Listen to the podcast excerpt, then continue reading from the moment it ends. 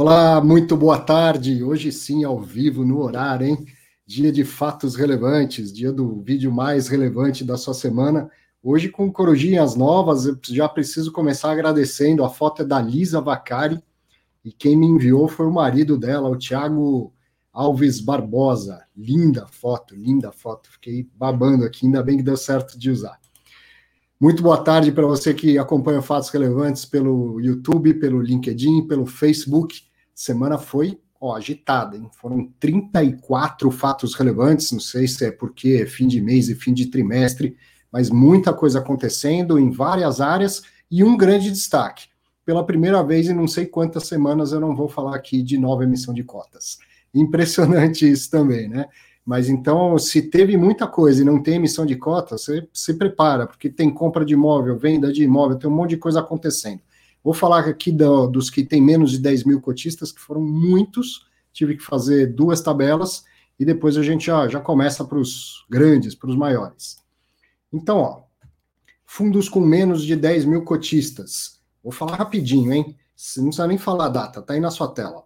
SCP, Vila Olímpia Corporate, Red Shopping Praça da Moça, Caixa TRX Logística Renda, V2 Properties, BM Cirela Terra Corporate, Blue Cap Renda Logística, Red Shopping Praça da Moça, Red Paladin Design Offices, Nave Imobiliário Total Return, BTG Pactual Agrologística, Cor Metrópolis, tem mais, RB Capital Office Income, Ancar IC, Blue Cap Renda Logística, BTG Pactual Agrologística de novo, Votorantim Securities e Votorantim Securities 3, RB Capital Renda 1, REC Logística, Loft 1, Core Metrópolis e BRL Prop 2. Todos esses, então, com menos de 10 mil cotistas, divulgaram fatos relevantes na semana. E dos grandes, o que, que tem hoje nos fatos relevantes? Tem HGBS com a conclusão da compra do HMOC, tem o BRCO com pagamento por aquisições do Bresco Bahia.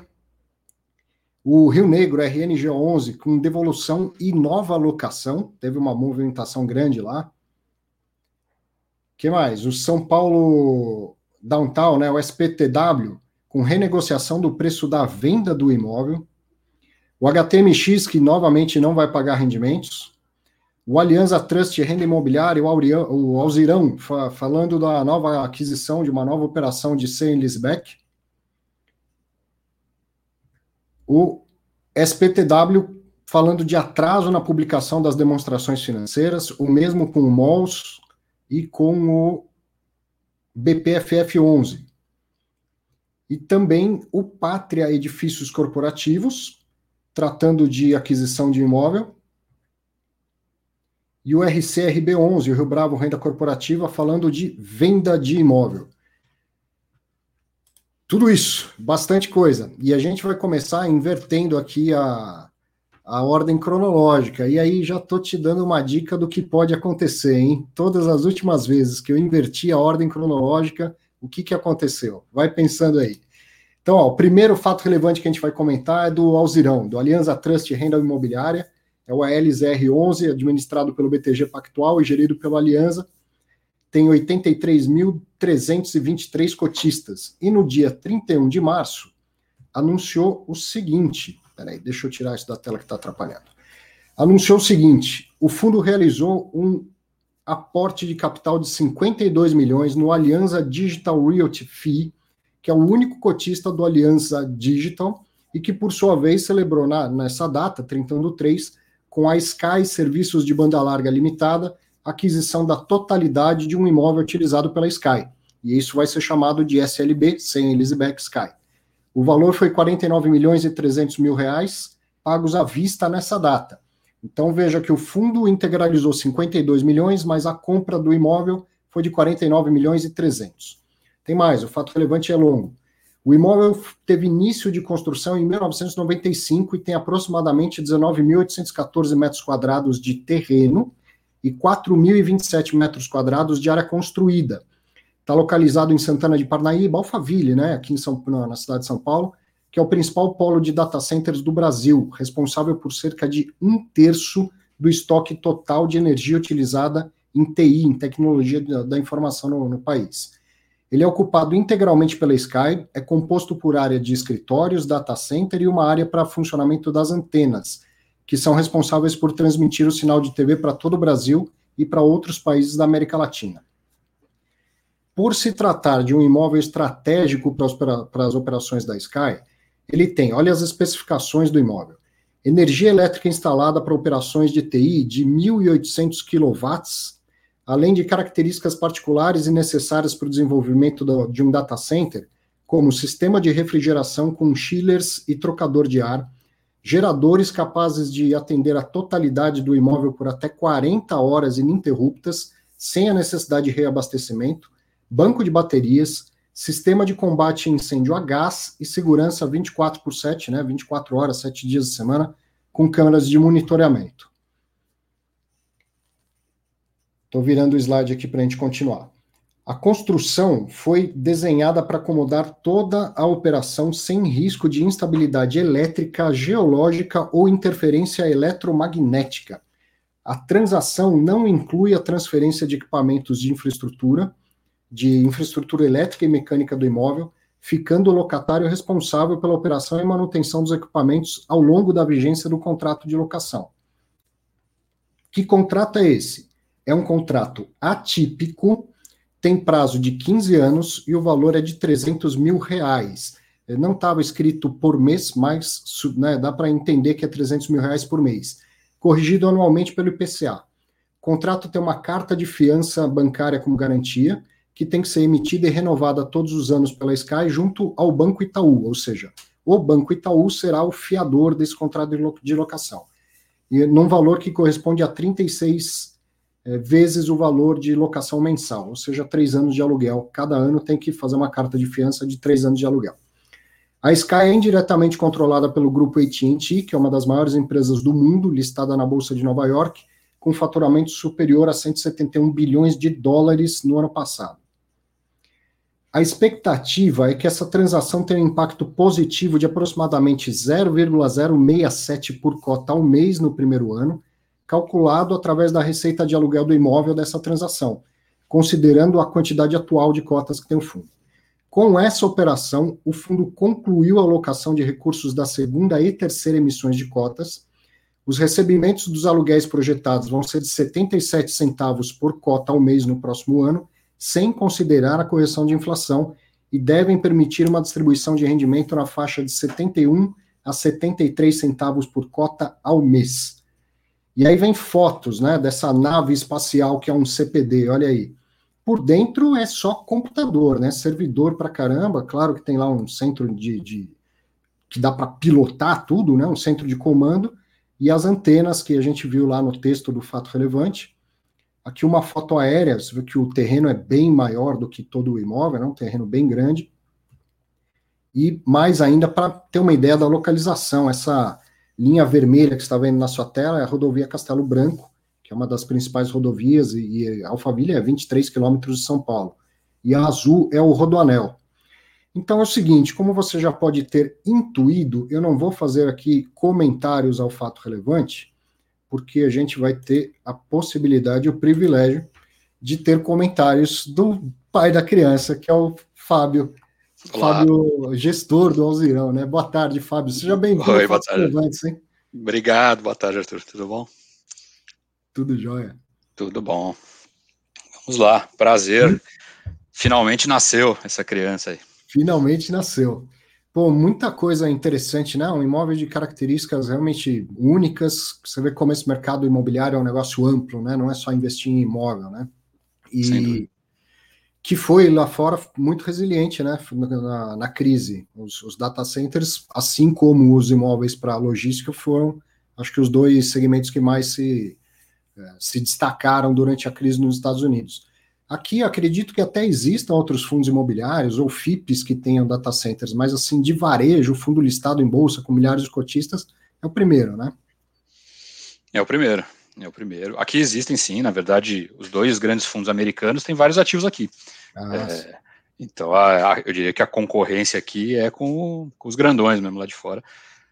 Só que eles estão interessados em transações muito grandes, né? Acho que uhum. essa, essa, operação tem uma característica interessante e que é comum do, do LZR, é, quer focar num tipo de ativo que a gente chama de ativo médio, que eu acho que é um ambiente menos competitivo, né? Então a gente consegue comprar as coisas em preços melhores, porque os grandes players não querem um ativo de 50 milhões de reais, né? Você imagina Sim. a relevância de um ativo de 50 milhões de reais teria para um REIT americano de 45 bi de dólar, por exemplo. É, evidentemente não é uma não é uma transação que valeria a pena para ele perseguir. Não faz sentido, né?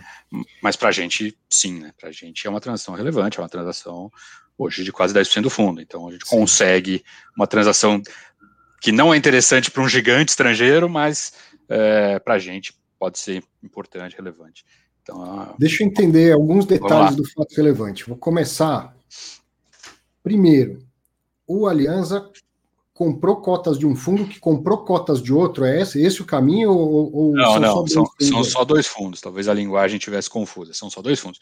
Ou Aliança, ou Aliança Trust, renda imobiliária, o LZR, comprou cotas, ou subscreveu cotas, na verdade, né? Não é nem comprou, é porque não é uma compra, é uma subscrição de cotas novas, né, primária, uhum. do Aliança Digital, que é o fundo para os data centers e torres e tal. Que é o fundo, fundo novo, é... aquele que foi aprovado na última GE, né, que fosse feito. Sim. E é isso, só tem dois fundos, não, não são três fundos. E esse fundo comprou o imóvel direto. Certo. E essa diferença de 52 milhões que foi o aporte do, do, do Alzirão no, no digital e, uhum. e 49,300 que foi a aquisição do imóvel, sobra, é, a ideia é sobrar um dinheiro lá ou são custos é, da transação? É um pouco dos dois. É, um, é uma parte ITBI, né, que, é, que, uhum. que existe sempre, né, não tem como fugir do ITBI. Foi uma aquisição de imóvel direto, então pagamento de ITBI é a principal diferença aí. E o resto é um pouco de caixa, que é um fundo em si, ficar algum, algum caixa ali dentro, para para não faltar e não ter que fazer uma outra subscrição de cotas, uma questão operacional, para ter algum caixa ali dentro. Mas o, o grosso da diferença é o ITBI mesmo. Agora, como o próprio fato relevante explica, a, a, manutenção daquele, daquele equipamento todo, que daqui a pouco você vai explicar melhor para a gente, ela é do, do inquilino, da Sky, né? Não só a manutenção, como a propriedade, né? Quer dizer, é, a gente comprou o terreno e o prédio que está construído ali. É, uhum. Mas existe um sem número de equipamentos ali, como as antenas, por exemplo, é, que são de propriedade do inquilino. É, o que quer dizer é que se estragarem ele que troca, se a manutenção ele que faz, e se um dia ele for embora, ele vai, pode levá-los embora se ele quiser. É, esses equipamentos, por exemplo, a parte de é, alguns equipamentos de energia e os equipamentos de antenas, todas aquelas antenas grandes que você pode ver. É, então, o que significa que a gente comprou o terreno e o prédio que está lá, né, mas com suas características como são, mas sem os equipamentos que estão lá dentro que são Até porque são equipamentos totalmente estratégicos para ele que ele deve ter interesse de ter a propriedade do equipamento e não de terceirizar isso, né? Estratégico para ele e que também de alguma maneira se depreciam, a tecnologia muda hum. e a gente não quer entrar no, no, negócio de prover a parte do TI, vamos dizer assim. Então, ah, a antena Sim. precisa ser trocada. Não é problema nosso, a antena precisa ser trocada, o espaço do terreno está ali para que o lugar que a antena hoje está seja colocado uma antena mais moderna mas tudo a custo e responsabilidade do, do inquilino. E pensando, vai, daqui 15 anos, se esse inquilino não, não tiver mais interesse no imóvel, ele é uhum. dentro da cidade de São Paulo praticamente. Ele é adaptável, quer dizer, o inquilino vai tirar todos esses equipamentos que pertencem a ele. O uhum. imóvel uhum. é adaptável, poderia ser outra coisa lá, um galpão de logística, por exemplo? Poderia ser um escritório, um galpão de logística, poderia também, claro, mas demandaria uma quantidade de obra razoável. Mas eu uhum. não acho que eu não acho que nenhuma adaptação que não seja um uso para a tecnologia faça sentido do ponto de vista de geração de valor, né? Quer dizer, nenhum outro uso pode pagar tanto aluguel quanto esse tipo de atividade dele. Esse tipo de atividade é, é extremamente mais interessante do ponto de vista de geração de valor. Assim, só para ter uma ideia, o consumo de energia ali é 10 vezes maior do que o valor do aluguel, vamos dizer. Então, assim, tem coisas super importantes para se entender que dificilmente há qualquer uso ali que se possa fazer que que vai ter um potencial aluguel superior. O nosso objetivo é gerar aluguel, né? Gerar renda imobiliária. Então, mudar para um uso que vai gerar menos renda imobiliária não, não, faria muito sentido. E acho que não tem razão pela própria vocação da área. Se você olhar, é, isso é brevemente tocado no fato relevante, mas depois a gente vai uhum. gradualmente explicar isso. É, um terço de todo o TI do Brasil está só naquela regiãozinha ali, num micro bairro super pequeno. Então, esse imóvel ele é vizinho da grande maioria dos data centers do Brasil, os uhum. Dois Equinix, que são o Equinix atual, que é um dos maiores do é o maior do Brasil, na verdade. Equinix é o, o REIT americano principal, né? Ele é vizinho ali. ele vai fazer um novo projeto ali na região. É, existe a Bolsa de Valores do Brasil, a B3 está ali vizinha para trás. É, enfim, ele está circundado de uma enorme quantidade de, de peers, né, de data centers. Então, assim, a grande maioria dos data centers do Brasil estão ali.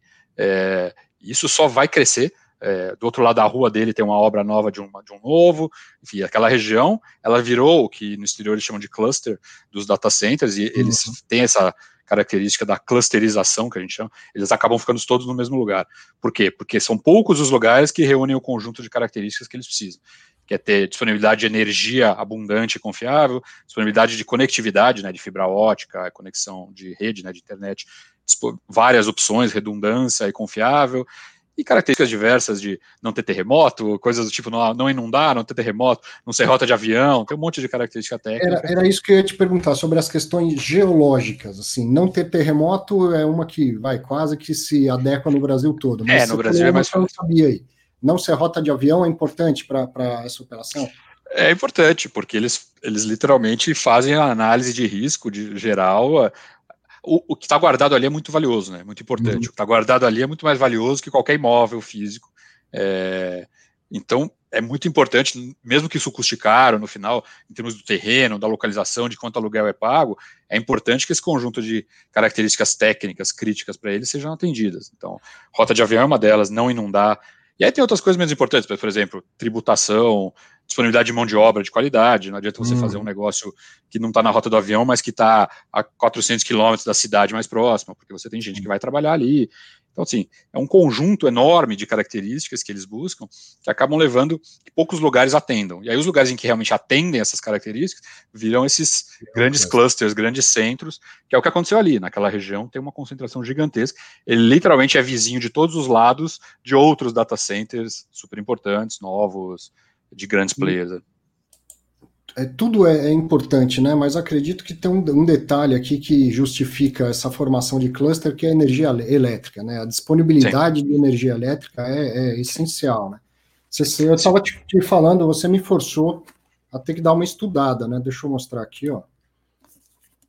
Aqui no, na, nesse livro, eu já falei dele, já mostrei algumas vezes, Real Estate no Brasil, foi escrito pelo Juliano Tonetti e pelo Guilherme Lapo, tem algum, algumas páginas aqui, umas três, quatro páginas explicando um pouco sobre os CPDs. Eles buscam explicar um pouquinho sobre todos os tipos de, de eh, segmentos do mercado imobiliário. e aí fala também sobre data center, né? Uhum. Então tava, tava eu vendo por essas curiosidades, a questão da, da refrigeração, dizer, o, o, galpão sem ar condicionado ele derreteria praticamente, então quente que fica sem dúvida. Com, com aqueles computadores todos. Então a refrigeração é um negócio importante, consome muita energia, né? Sim. além de todos os computadores. Uhum. E, a, e a questão do combate a incêndio, que, que é um sistema a gás, explica isso para gente.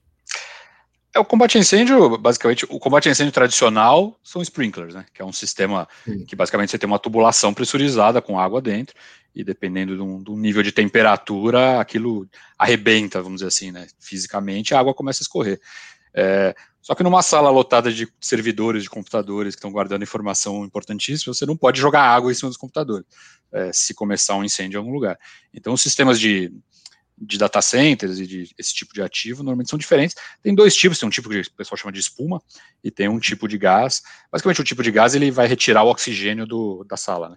Então, o, fogo vai parar por falta de oxigênio é, para a combustão em si. Então, ele rapidamente retira todo o oxigênio da sala e o fogo para, se houver um incêndio. Então ele é, é um tipo que não danifica os equipamentos, digamos assim, jogando água em cima deles, que seria algo, o um modelo mais barato, vamos dizer assim, mas que para um, uma utilidade de equipamentos de tecnologia não, não funciona. Não funciona. Esses geradores que conseguem ficar até 40 horas sem, sem reabastecimento, são geradores a, a óleo diesel e que já tem um reservatório suficiente para 40 horas sem, sem... É, são alguns geradores, mais do que um, e com, com capacidade de ficar 40 horas funcionando e funcionando, mantendo uma quantidade enorme de consumo, né, de computadores ligados. É, essa parte de energia é super importante em data center, é, tanto a energia, a entrada normal, né, a disponibilidade de energia convencional, vamos dizer assim, quanto essa energia alternativa, né, o gerador é, só é usado, claro, em emergências, né, mas a ideia é que, é, mesmo na emergência, você não fique com aquilo sem funcionar em nenhum momento, né, um minuto. E a questão da segurança não é só pelo valor dos equipamentos, é pela segurança da informação também. Sim. Eu imagino que você, para comprar, foi lá visitar o imóvel. Como que foi para entrar? Dá para entrar em tudo ou tem, tem lugar que falou aqui você não entra de jeito nenhum? Tem lugar que você não entra de jeito nenhum. Você pode até ver por uma janelinha, mas você não entra. Algumas das fotos, por exemplo, que estão ali são fotos deles, né? Não são fotos que nós tiramos, porque são lugares que não são acessíveis. Uma sala de controle ali, isso aqui não é acessível para ninguém de fora. Visitar é complicado, visitar demanda uma, um cadastro antecipado para que fazem um background check de quem vai visitar, tem todo um processo. E a visita em si ela é limitada a algumas áreas, né? Você não pode entrar e lá cutucar os computadores ali no, no hack, né? Que é, o, que é, o, armário onde eles ficam e nada disso. Então tem algumas áreas que são realmente restritas, é, que você só vê por, por fora, assim, por uma janelinha. É um negócio interessante.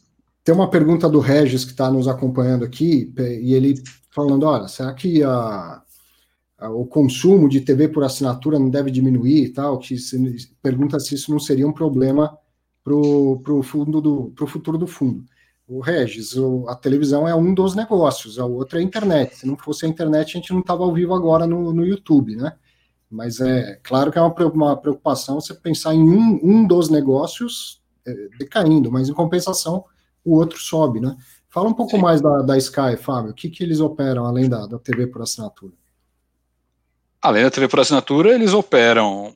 Bom, primeiro que a TV por assinatura não é só para assinantes, né? Eles ali armazenam todo o conteúdo e a HBO e a Warner Pictures e tudo isso são empresas da, do mesmo grupo, né? Então, uhum. ali é, existe armazenamento de conteúdo, né? O data center na prática é um grande é, repositório de informações digitais, né? Então, ali ele armazena conteúdo, é, o que ele transmite para toda a América Latina, toda a operação da América Latina é feita aqui do Brasil, né? Então ele não é unidade só do Brasil, ele é da América Latina inteirinha. Então ele ali opera toda a América Latina, o business de TV, é, com o business de conteúdos, que estão no mesmo grupo, né? Na verdade, a Sky é uma pequena parte de um grupo muito maior, que é, que a AT&T, uhum. que é uma das maiores empresas do mundo, literalmente, né? Uma das, talvez, 10 maiores empresas do mundo hoje em dia, com N negócios, um deles o negócio de TV. É, uhum. ele tem um negócio de, de, internet, de internet, de oferecer internet, né? O acesso em si, é, que também é operado ali para vários milhões de consumidores. Né? Ele é um negócio que tem uma escala importante. Então, assim, a gente, é, a gente não tem muito a dizer sobre o futuro da TV no longuíssimo prazo, mas acho que pelos próximos diversos anos ele não vai acabar.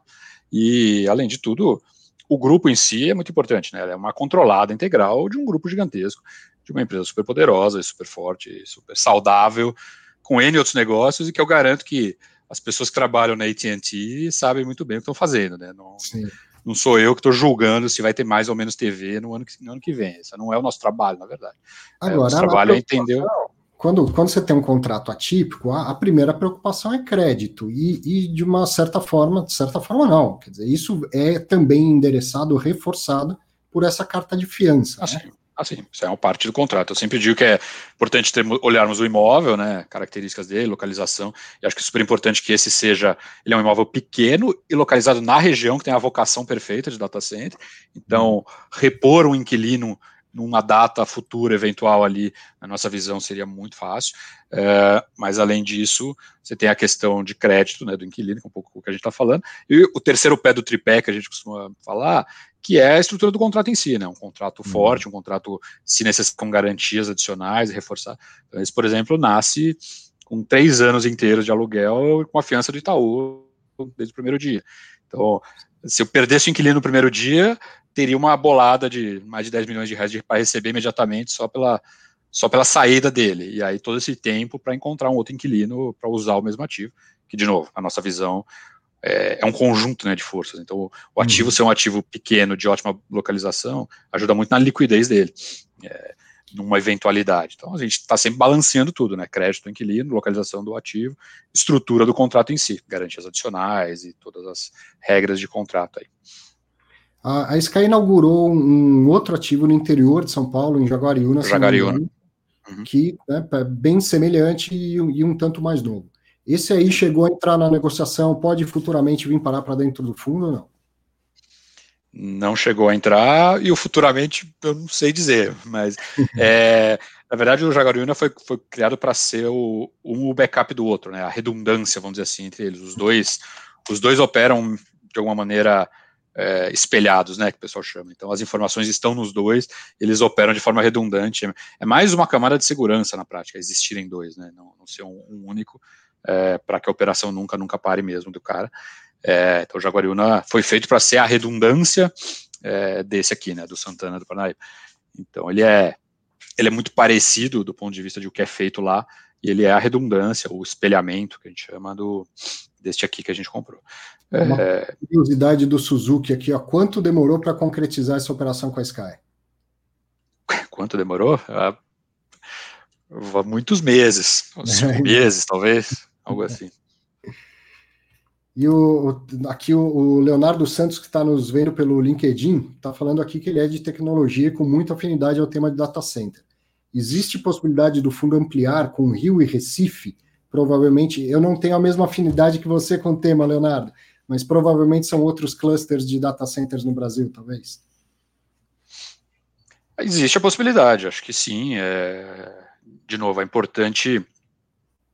A gente, por exemplo, já fez operação no Rio, já fez operação em Recife também, inclusive. Conhecemos os mercados, não, não, não com data centers, né, com outras classes de imóveis, mas conhecemos os mercados e a gente não tem nenhum problema em fazer algo que não seja São Paulo, desde que faça sentido. É uma questão importante a lógica imobiliária da coisa. Eu acho que nesse primeiro caso, é, a gente até acho que encaixa super bem essa primeira operação no que a gente queria fazer. A gente queria fazer uma pequena e no lugar mais óbvio possível, que é o lugar que é o cluster absoluto, o lugar indiscutível como o centro dos data centers do Brasil. É um lugar que não dá muito para discutir a localização. Ah, gradualmente a gente vai ganhando conforto e também diversificação de portfólio e tal para explorar outros mercados. Eventualmente uma operação com maior rentabilidade mas em um mercado secundário, pode ser, pode ser alguma coisa para se olhar. A gente quis começar com algo mais óbvio. Né? Então, imóvel menor, no lugar que é indiscutivelmente o centro dos data centers do Brasil, um contrato super longo, travado e bem garantido, é, com uma empresa de crédito muito bom, que é a matriz da, da, empresa, de novo, é uma das grandes empresas do mundo. É, então a gente quis começar com o mais óbvio, e gradualmente a gente eventualmente vai expandindo o portfólio, com portfólio mais diversificado, pode explorar algumas outras opções. É, muito provavelmente no começo a gente vai seguir nos mais óbvios. E por que essa estrutura do, do Alzirão comprar o, do digital? O, o, fundo digital vai continuar existindo ou em algum momento ele vai ser extinto e, e o Alzirão fica com a. a... Não, ele vai, ele vai continuar existindo. E, na verdade, a ideia é exatamente que ele continue existindo e ganhe vida própria, né? E tenha um hum. spin-off e em algum momento ele seja listado na B3 diretamente, o fundo novo. É, só que aí quando ele já tiver um tamanho maior, né? Uma operação de 50 milhões não é tamanho suficiente para ser um fundo sozinho, um fundo isolado. É, só que a gente acha que ele pode ser um fundo sozinho, um fundo isolado, isolado do ponto de vista de não dependente totalmente do, do LZR, para que as pessoas uhum. possam investir diretamente nele. É, a gente acha que é importante para o mercado, é interessante que exista um fundo que as pessoas possam investir. Eu não quero investir no LZR, ou eu tenho LZR, mas eu quero mais exposição a esse diretamente, e não só exposição, entre aspas, diluída via LZR a gente vai querer levá-lo para o mercado um dia, só que a hora que ele ganhar um pouco de tamanho. E até uma questão de exposição, a LZR vai ter alguma exposição disso, é, mas eventualmente nós vamos ter transações maiores para fazer que o LZR não vai ter capital para fazer. Então, sendo um, um, veículo separado, a gente pode nesse veículo trazer capital de outros fundos, de, de FOFs, de investidores direto, listando ele na B3. A ideia é que ele tenha capacidade de ser independente, dependendo de novas transações acontecerem, ele precisa de mais capital, e com esse tamanho maior, e ele possa ser listado direto e ser um fundo direto. O objetivo final é que ele seja um fundo listado na B3 para que as pessoas possam comprar ele diretamente. Então, muito provavelmente vem outras aquisições de data centers no, no futuro aí. É a intenção. Depende aí do, do andamento aí dos próximos tempos. Tá, o Sérgio, que também é da área de TI, está dizendo que Recife tem uma, uma, grande procura. Então, você que é do Rio de Recife, procura o Fábio que ele está com apetite para comprar data center. Mas para isso precisa fazer emissão agora, né, Fábio? Alocou tudo. Alocou tudo, sem dúvida. Alocou tudo. Então, acabamos aí o, o business plan né, dessa recente. E agora tem emissão próxima para vir ou vai ficar um tempinho desse tamanho fundo? Não sei. Não sei. Né?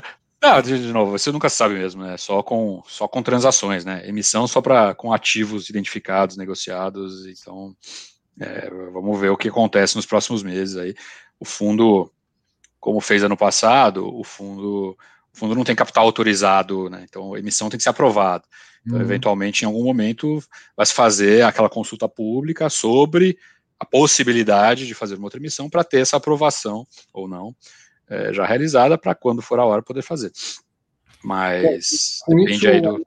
Agora tem quantos segmentos lá dentro? Tem saúde, tem logística, tem educação, né? Sim, varejo, né? Varejo, a Decathlon, é, saúde do, com os dois DASA, né? Os dois Delboni, são um varejo de saúde, né? Os laboratórios de, de exames clínicos.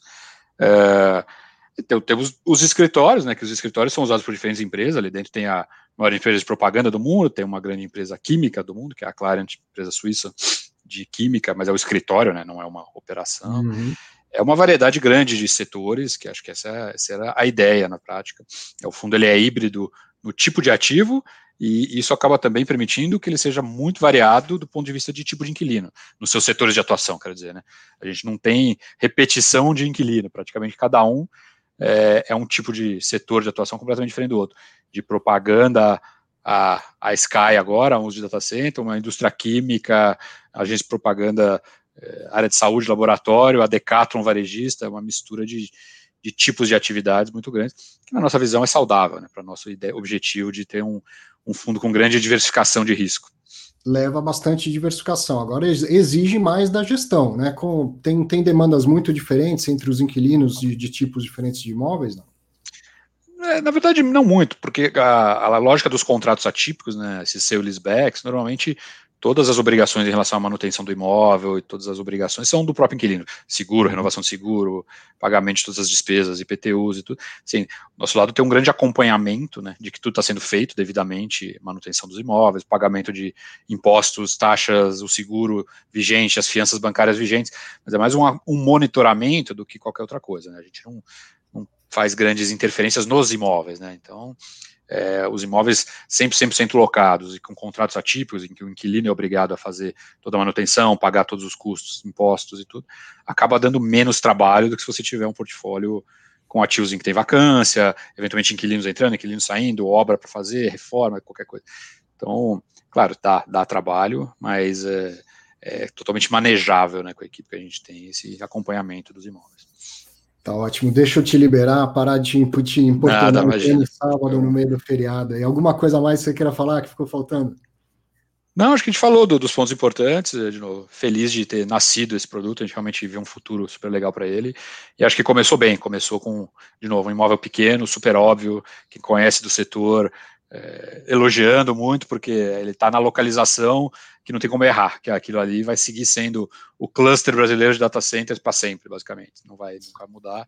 Então, para começar, é um bom jeito de começar no lugar super óbvio, com os fundamentos super fortes. Então, ficamos felizes de conseguir nascer o produto com esse, com esse ativo aí. Legal, parabéns pela, pela aquisição. Eu imagino que estava ansioso por ela. Parabéns, sucesso para você. Obrigadão. Bom final de semana. Valeu. Obrigado por participar. Valeu, vocês também. Abração. Um abraço. Muito bom, né? Sempre um baita privilégio. Eu, eu fico meio canhado de convidar o gestor num, num, sábado às 5 horas da tarde, mas é bem legal quando eles têm essa possibilidade de, de participar. Né? Vamos para frente, que tem mais 10 fatos relevantes para a gente comentar ainda hoje, já são 5 e, e 33. Tem mais fato relevante, vamos lá. No dia 29 do 3, agora em ordem cronológica, hein? no dia 29 do 3, o HGBS, que é o Red Brasil Shopping, administrado e gerido pela Red e tem 80.744 cotistas, anunciou esse curtinho, assim, é uma continuidade, né? Ele pagou a última parcela e a assinatura da escritura de, definitiva de venda e compra da totalidade da fração ideal de 23,06% do Red Shopping Praça da Moça Fundo Imobiliário. Se, na verdade, agora o, o fundo Praça da Moça deixa de existir e o shopping, essa fração, vai para dentro do HGBS. O valor da transação é de 88 milhões 339 mil e a operação apresenta um cap rate com base no preço, né, nesse preço que a gente acabou de falar, de 7,6%, considerando um NOI, uma, uma receita operacional, por regime de caixa do ano de 2019, né? nem de 2020, nem projetado 2021. Isso, evidentemente, por causa de todo o impacto da, da, da pandemia no setor de shopping centers. O fundo passa a ter participação em 17 shoppings e o Praça da Moça agora representa 4,7% do patrimônio líquido do HGBS. E considerando que o fundo já tinha participação indireta no, no shopping por cotas do, do outro fundo, não tem expectativa de mudança significativa no resultado desse fundo. Bom, falou em, em shopping, tem sempre um, um, cara que me vem à cabeça aqui, ó, que, que adora o setor. Já avaliou esse também aí, Danilo? Boa tarde. Já, já avaliei durante uns três ou quatro anos seguidos aí. O, o Praça da Moça ou o HGBS? Praça da Moça. O, o fundo, o fundo, né? E o shopping que está dentro do, do portfólio aí. Mas é um prazer voltar aqui, primeiramente, né? Voltar pois é, a participar. Conta, conta pra gente por que, que você andou sumido esses dias aí. eu tive Covid, né? Fiquei bem mal, assim, mas já estou recuperado. Uh, passei de alguns dias bem difíceis e de cama, etc. Mas graças a Deus eu não precisei é, ficar entubado, hospital, essas coisas. Mas é, já completei a quarentena, vai fazer dois, vai fazer três dias que eu completei a quarentena e estou de volta aí para agregar não só para os assinantes, para o pessoal do YouTube, para o pessoal do Instagram também. Chegou com vontade, né? Quem é assinante lá do DNA Imobiliário teve um dia que recebeu uns quatro e-mails lá, quatro publicações. Foi o dia que ele se recuperou. Foi o dia, Foi o dia que, que eu voltei a escrever. Eu falei, pô, você tá, parecia que estava na fila do canal do Suez lá, liberou o conteúdo de uma vez só. Que bom que você está de é. volta, que bom que foi tudo, né, tudo bem, o menor impacto possível. E, cara, tava preocupado. Não queria falar nada para ninguém, é um negócio muito pessoal, mas agora que está recuperado, acho que tudo bem, né? Sim. O... É isso. Sobre o, o, sobre o HGBS, né? Eles já tinham participação, né, no, no HMOP e resolveram adquirir o, o imóvel, né, para dentro do fundo diretamente. E por que, por, que, por que fazer isso, né? Porque primeiro que você reduz o custo de ter um fundo, né? ou e também a questão de você querer ampliar a participação através do secundário, você sofre muito pelo falta de liquidez, né? Você começa a colocar ordem lá e aí o preço vai subindo porque não, não tem tanta liquidez. E, a, uhum. e também a antecipação, né, do recebível, porque você tem o um imóvel direto, você vai receber não pelo fundo um mês depois, você vai receber os recebíveis na, na, no mês que você faturou o, os aluguéis. Entendi. E, e o fundo fica maior também, né? O HGBS fica maior, fica mais Não, super. Aumenta a participação no shopping que é super estratégico para o fundo, né? Ali em Diadema, é referência ali de, de centro de compras ali de Diadema. Então, é, continua na mesma estratégia do fundo, né? Não foge nada do que eles já vinham fazendo e, e essa, essa ampliação de participação reforça isso. Legal. Bom, vamos mandar. Tem um monte de fato relevante ainda na semana. Aí tinha, faltou uma, uma foto do shopping, mas que a gente já mostrou em vários outros é, outras semanas, né? A terceira vez que vem um fato relevante sobre essa operação. Opa, olha aí, ó, quem aparece. Danilo Barbosa, Renato Mimica, você que gosta de análise e acompanhamento, vou te dizer que pô, não é só análise, né? Não é a carteira recomendada. O acompanhamento que o Danilo tem feito é sensacional. Vou deixar o, o link aqui do DNA Imobiliário, lado da Exame Invest Pro. E tem um, pô, o Danilo nessas que ele estava, né, ali parado no canal do Suez, uma das coisas que ele publicou foi um, um ciclo dos fundos imobiliários, uma adaptação que ele fez do ciclo do mercado imobiliário, ele fez uma adaptação para fundos imobiliários. Cara, aquilo ficou sensacional. Como você está vendo, você que está assistindo, está vendo aí, você tem 10 dias grátis. E não é que você vai é, assinar e receber só o que ele publicar nos próximos 10 dias. Se assinou, você vai ver todo o conteúdo que está lá. Então, vá lá, assine, veja tudo que já está publicado, que eu tenho certeza que você vai gostar do trabalho. Não gostou, o que é muito pouco provável? Então vai lá, peça seu dinheiro de volta. Mas faça isso, pelo menos, para conhecer esse ciclo dos fundos imobiliários que ele adaptou aí, que foi sensacional. Isso é, é o, o, o, trabalho da, dessa semana, né? Mas tem muita coisa boa que já foi publicada que vai continuar sendo. Né? Tem tá, muita análise, muita análise é, não só de fundo imobiliário, né? É importante você ter a carteira recomendada, né? O, o principal produto é a carteira recomendada, mas você tem uma série de acompanhamento de mercado, né? Esse do ciclo, você tem aquela pesquisa da USP, que eu também fiz o acompanhamento, né? De, sobre, sobre o mercado como um todo, como que funciona cada setor, para as informações dos fundos não ficarem jogadas, você fica meio que se entendeu por que, que as coisas estão acontecendo. Então, você ter esse acompanhamento de mercado, mais o que acontece com os fundos, aí você completa o, o ciclo, né? Vamos lá, mais fatos relevantes. No dia 30 de março, o Bresco Logística, o BRCA11, que é administrado pela Oliveira Trust e gerido pela Bresco, ele tem 22.651 cotistas. Também fato relevante curtinho, já, já tinha saído coisas ao, ao longo do tempo, né? Ele agora celebrou a escritura pública de compra e venda do Bresco Bahia, ou seja, liquidou totalmente a operação, agora é do fundo mesmo. O imóvel já está 100% locado para o Mercado Livre e ele também fez o pagamento da segunda parcela do G200 Bresco Bahia. O valor total da aquisição do ativo foi de R$ 194.573.890,69, né? sendo que o pagamento dessa segunda parcela, que o fato relevante é dessa segunda parcela, foi de R$ 62.560.586,93. O valor do aluguel do G200 representa um cap rate de 8% em relação ao valor da aquisição, que dá aproximadamente 3 centavos por cota ao mês. O fundo passa a receber os aluguéis do G200 a partir de abril de 2021 em regime de caixa. Deixa eu ver. Aí, aí isso aqui não estava no fato relevante. Eu fui pegar lá no, no relatório, porque eu, pelo menos, me confundo todo com esse negócio de G100, G200. E aí, então, tem lá o Bresco Bahia, que eles chamam de G100, e o G200, que é uma expansão, né? Mas além disso, tem uma outra expansão que está acontecendo, né? Então tem um galpão bem grande aqui que é o G100, é o Bresco Bahia. Esse é o G200, que é um menor, e ainda vai vir uma expansão aqui, ó.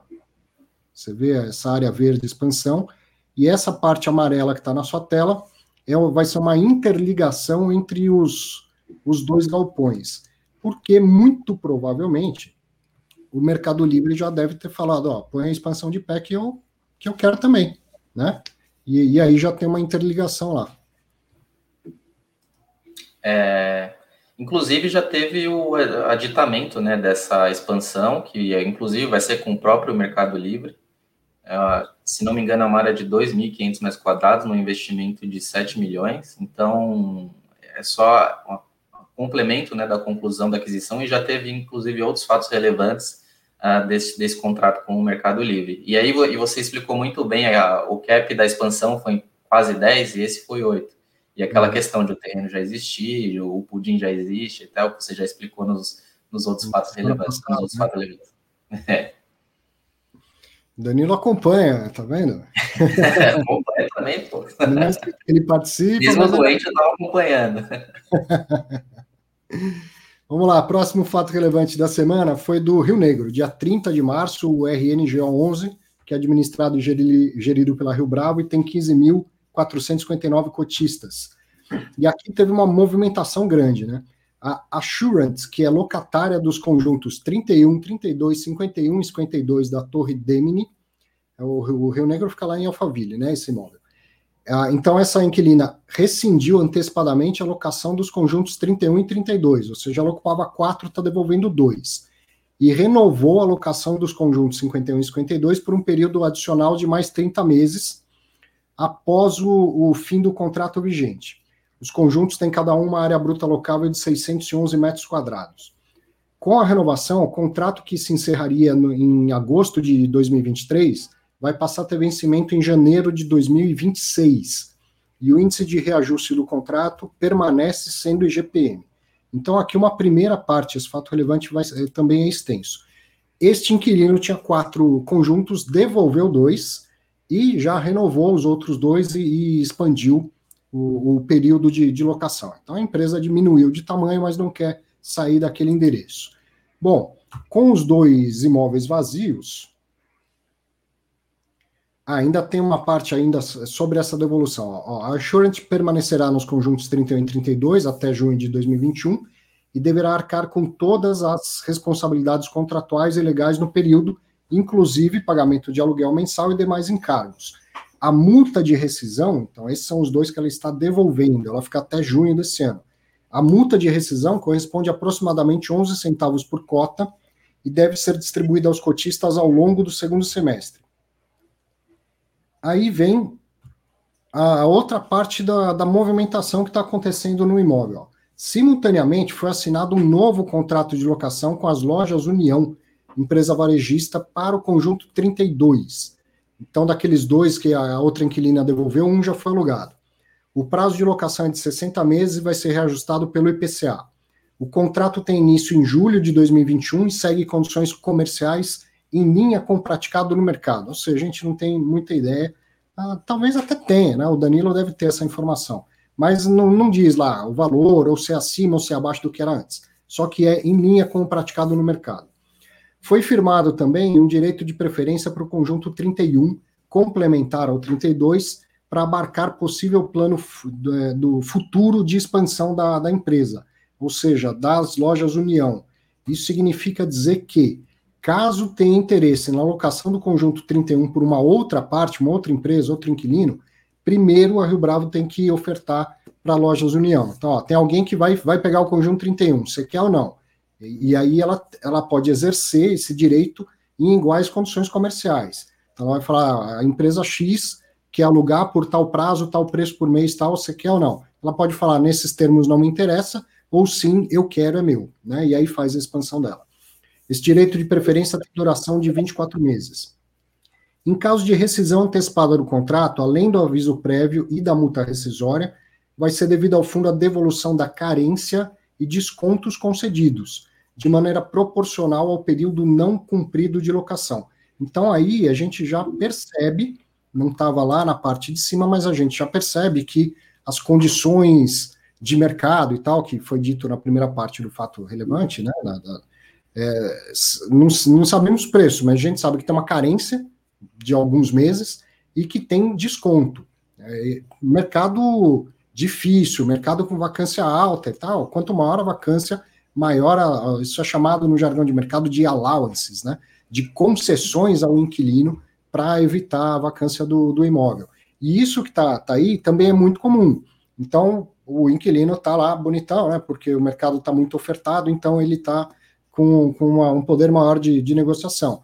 Ele fala, eu vou, mas eu quero, por exemplo, três meses de desconto, eu quero uh, carência de tantos meses e tal. Então, tudo bem, eu te dou, mas se você rescindir o contrato, você tem que devolver. E nesse caso, a devolução é proporcional, né? Ó, em caso de rescisão antecipada do contrato, além de aviso prévio, prévio multa e tal, tem que devolver o desconto concedido de maneira, a carência ou desconto de maneira proporcional ao período não cumprido da locação. Aí vem um gráfico falando então de como fica redistribuído os vencimentos do fundo. Ó ele passa até um cronograma de vencimento mais alongado, com 30% da BL é, hoje ocupada vencendo a partir de 2025. E tem mais: não haverá impacto nas receitas do fundo no primeiro semestre. Já no segundo semestre, considerando a vacância do conjunto 31, que significa 1,8% da BL total do fundo, e as condições comerciais praticadas, o impacto negativo no resultado recorrente deve ser de 3 centavos por cota dirimido para dois centavos por cota após o fim da carência da nova locação, que ocorrerá no início de 2022. O recebimento da multa rescisória, que vai ser distribuído ao longo do segundo semestre de 2021, deverá atenuar o impacto negativo por cota. Então vamos ver o que a gente consegue inferir dessas informações. Tem uma, a carência vai até o começo do, de 2022, né? Isso que dá para a gente perceber. Posso estar errado, mas é, é o que eu, que eu entendi da, eh, da informação. E o, a multa ela vai ter um impacto positivo, evidentemente, é um dinheiro que entra, mas que não chega a ser um impacto de um centavo por cota mês, né? Então, a vacância gera menos três centavos, mas a, a, a, nova alocação e tudo mais gera dois centavos no, positivo no final das contas. Aliás, tira um centavo desse prejuízo, faz cair né, para um impacto negativo de dois centavos, depois vem a multa, que vai atenuar ainda mais, mas não chega a fazer cair para um centavo, por exemplo, né? Cai menos do que isso. Foi isso que você entendeu também, Danilo? Tudo isso. Importante observar uh, no início ali, né? A Insurance é uma empresa de seguros e dá para ver esse movimento de, de escalabilidade do modelo híbrido, né? Então, Então ela tinha quatro, devolveu duas, aí renegociou as outras duas uh, que ela tinha no, já, já, já no empreendimento. Barueri é um, uma região bem complicada, né, de vacância, então a Rio Bravo até divulgou no fato relevante que ali a vacância é de 28%, né, que é a mesma vacância do fundo, tem dois, dois ativos ali, então, é, é, eu acabei pulando. Então, assim, isso que é importante observar, assim, uma, uma região complicada e que ainda vai sofrer, né, no, no, no médio prazo, longo prazo, pelo fato do pessoal estar tá vindo mais para São Paulo e essa questão do modelo híbrido ser o mais provável. Então, essas empresas que são menores, elas vão reduzir, sim, os espaços e vão... E, nesse caso, ela reduziu e permaneceu no mesmo, no mesmo prédio, né? Então, já... Uhum. Então, e já houve essa renegociação, ou seja, dos dois ficaram vagos, um já renegociou, então já, já, já mostra que o mercado ainda está aquecido, não é aquela coisa que já saiu e, e ficou vago, ele vai contratar a consultoria para poder resolver o problema da vacância. E é, acredito que seja isso. Mercado aquecido mesmo. Depois a gente vê nos relatórios das consultorias aquela questão da absorção bruta ou líquida. Né? Pode ser uhum. o, o, jogo de soma zero, né? Essa uhum. loja de união que está entrando pode ter saído de algum outro lugar que ficou vago e tal. Mas todo mundo está se mexendo, né? Ou reduzindo, ou, ou, aproveitando o preço também. Deve acontecer em algum momento aquela, a, aquele fenômeno que é chamado de flight to quality, né? Os preços uhum. começam a cair e, e, os inquilinos começam a aproveitar também para ir para endereços melhores do que estão, né? E você comentou de preço, ali naquele prédio, no Sila até já, já, já tinha olhado o fato relevante e fui consultar ali, mas é em torno de, em torno de 50, 55 reais o metro quadrado, que é bem inferior, claro, a São Paulo, mas uhum. deve continuar nessa média, assim, não deve alterar muita coisa. Claro, vai ter a vacância, que se você pegar um contrato como um todo e, e fazer a média ponderada, deve dar um pouco menos, né, pelo fato do, da operação começar só a receber lá, em, lá na frente. E aí, quando o fato relevante fala assim, é, em condições de mercado, e depois a gente vê que tem desconto e, e carência, então, de fato, assim, vai lá e fecha, ó, o mercado é média 55 reais, então é 55 por mês. É isso que está no contrato. Mas você vai Mas... me pagar daqui três meses, depois você paga metade nos próximos três meses, e aí, fazendo a conta, isso dá um pouco, né, dá abaixo do que os 55. É, é assim essa prática, né? Dá um pouco menos. Já vi até vacância, seis meses de carência para uma, uma, operação aí de um contrato um pouco mais longo. Então, é naqueles seis meses que, que, o, que, que o locatário faz? Vai fazer a obra, né? Colocar, levantar o piso, passar os. Às vezes o antigo inquilino acaba levando tudo, então tem que tem tempo de obra, que aí é, tem tempo da carência do aluguel também. Eu me lembro de dois anos de carência no Rio de Janeiro, na Barra. 2013, ah, 2000, acho que Meu. 2014, 2015 por aí, dois anos de carência na, na, na barra. Mas é para não ficar com o imóvel vago e gerando custo, né? Bom, vamos lá, mais um fato relevante. O, no dia 30 do 3, o SP Downtown, o SPTW11, que é administrado pela Genial e tem 16.897 cotistas, divulgou que o fundo fez um memorando de entendimentos com a Diálogo para remodelar o pagamento dos valores devidos ao fundo em virtude da venda do imóvel Belenzinho, Belenzinho. ou seja, o fundo vendeu o imóvel para a empresa Diálogo. E o que está sendo renegociado? O valor da venda. Então foi feita uma concessão de um desconto de 10% no saldo devedor, que passa a ser de R$ 31 milhões 431 mil 271 reais e 8 centavos.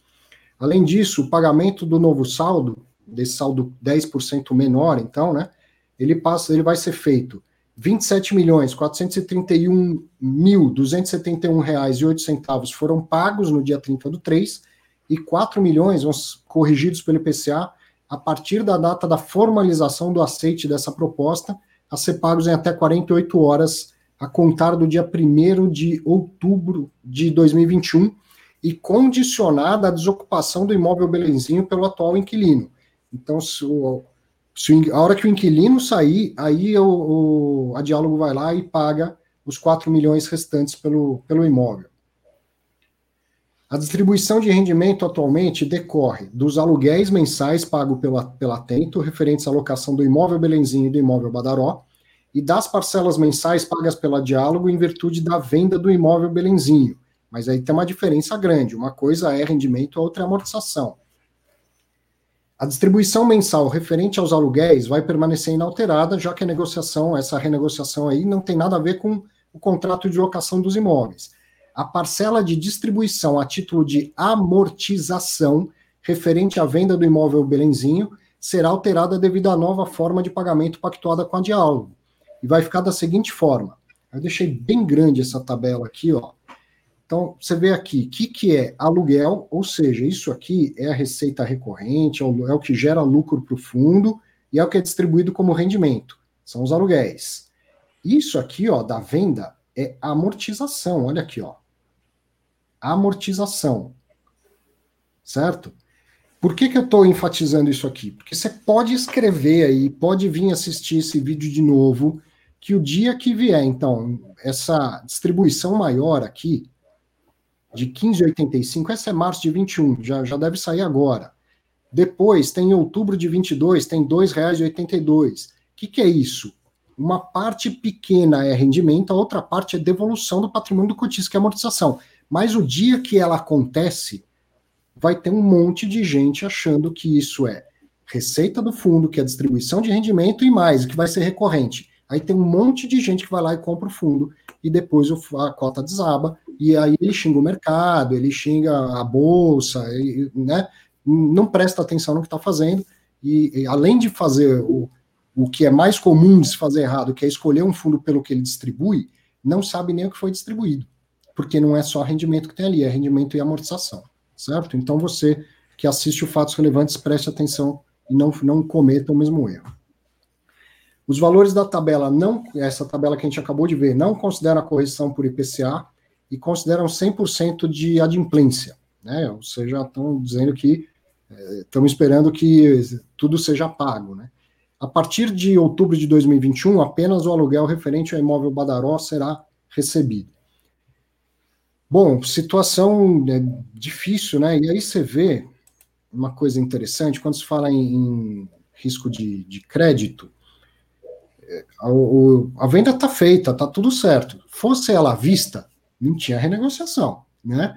Ela é a prazo, tem toda uma situação, pandemia e tudo mais, e o, o, o fundo gestor vai lá e renegocia o valor da venda, o que tinha de parcelas a receber, ainda né, foi renegociado, que vai diminuir, então, a, a distribuição da amortização ao cotista. Sobre o aluguel, já falei desses fatos relevantes no passado, também já foi dado desconto, foi dada uma carência que depois, ah, eu te dou um desconto agora e você me acerta isso depois. Quando chegou depois, falou, ah, não vou acertar, enfim. O, o, fundo tem feito bastante concessões ao inquilino e agora uma concessão também ao, ao comprador deste, desse imóvel. Né? Bem, bem ruim mesmo, Arthur, para o fundo. É, tá me ouvindo? Sim. Bem ruim para o fundo, porque essas concessões que no fim do dia prejudica o cotista, né? E o fundo ele vai tornar ele mono-mono, né? Tudo bem, é um imóvel ali em São Paulo, na Badaró, ali no centro, mas aquela coisa que a gente sempre preza pela diversificação dentro do fundo, de ter mais imóveis, etc., não vai mais existir. E ainda vai ser um único locatário, né? Que é atento. Então, um único imóvel, único locatário, o fundo vai ter que começar a movimentar aí para poder aumentar essa diversificação, né? Sim. É, imóvel, imóveis, né, a localização, sempre muito importante observar a localização. Vamos seguir, eu estou vendo várias perguntas. Quando o Danilo fala, eu consigo dar uma olhada aqui no, no, no chat, né? Mas como tem muito fato relevante, vamos seguir, a gente faz aquela sessão de perguntas e respostas ao final. Falar rapidinho do curso do Construindo Renda com Fundos Imobiliários. Eu fiz um passo a passo aqui para você entender por que, que eu falo que o curso é para todo mundo. Porque você pode estar aqui, ó, precisando aprender o básico sobre finanças, ou pode ser já um investidor há anos de fundo imobiliário, tem conteúdo para os dois, tem conteúdo para todo mundo. Eu vou começar do básico, depois você vai entender o que é fundo imobiliário, outros, comparar fundo imobiliário com renda fixa, com renda variável, com o próprio imóvel. Depois você vai entender de mercado imobiliário, os segmentos de cada um. Vai ver um monte de relatório gerencial de fundos de cada segmento que a gente vai falar. E aí a gente chega em como escolher um fundo imobiliário, como montar a sua carteira, como gerir a sua carteira, toda a parte de imposto de renda, apuração, pagamento de imposto de renda, declaração e tal. e a cada três meses tem novos conteúdos, novas aulas, inclusive via entrevistas. Eu falo mais delas depois e estou deixando o link do curso para que você possa conhecer. Fato relevante no dia 31 do 3, o HTMX11, que é o hotel Max Invest, administrado pelo BTG Pactual, ele tem ainda 24.701 cotistas. E esse aqui é o, é o, mesmo de todo fim de mês, né? Devido à, à incerteza, à dificuldade causada pela pandemia, o fundo não teve nenhum lucro, nenhum rendimento caixa e não realizará a distribuição de rendimentos aos cotistas nessa data. Já meses e meses que o fundo não distribui, dá para entender, né? Um fundo que tem hotéis, a gente sabe pelo que está passando. Né? Depois, no dia 31 do 3, eu juntei esses três: Expedental, Mouse e o BPFF11, todos eles são administrados pela Genial, poderia até chamar de um fato relevante da Genial, né? E administra os três fundos e soltou mesmo um fato relevante para os três fundos. Qual é o fato relevante? Coisa rara, também atípica de acontecer.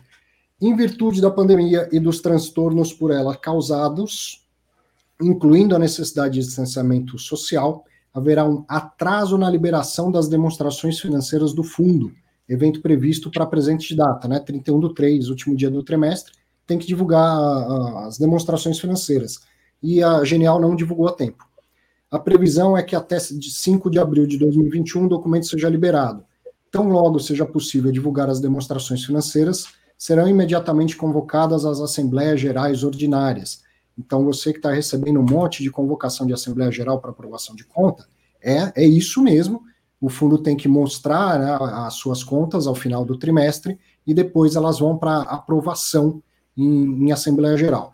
Me perguntaram antes do programa começar, e se não aprovar, o que, que acontece? Olha, a rigor não acontece nada, tá? Não, não necessariamente existe uma obrigação de refazer o balanço, de levar novas votações e tal. Já aconteceu é raro, mas já aconteceu de cotistas não aprovarem é, as contas. Mas como o, balanço, a demonstração financeira são várias, como ela vem auditada por um auditor externo, o administrador pode falar: olha, embora os cotistas não tenham aprovado, eu vou me fiar aqui na opinião do auditor, e evidentemente se a opinião do auditor for né, restrita, ali, se for uma opinião forte, ele fala: eu vou, vou manter assim. O contrário, a aprovação é importante para ele. Eu aprovei, eu mostrei aqui, as pessoas aprovaram por maioria, é, ele se resguarda. Agora, a não aprovação de, da, das contas não obriga necessariamente a, a, uma reformulação delas. Quando que isso aconteceria? Quando os cotistas em assembleia vão lá e falam, a gente não aprova por causa do item tal, tal, tal, que a gente discorda da contabilização por causa disso, disso, disso, disso.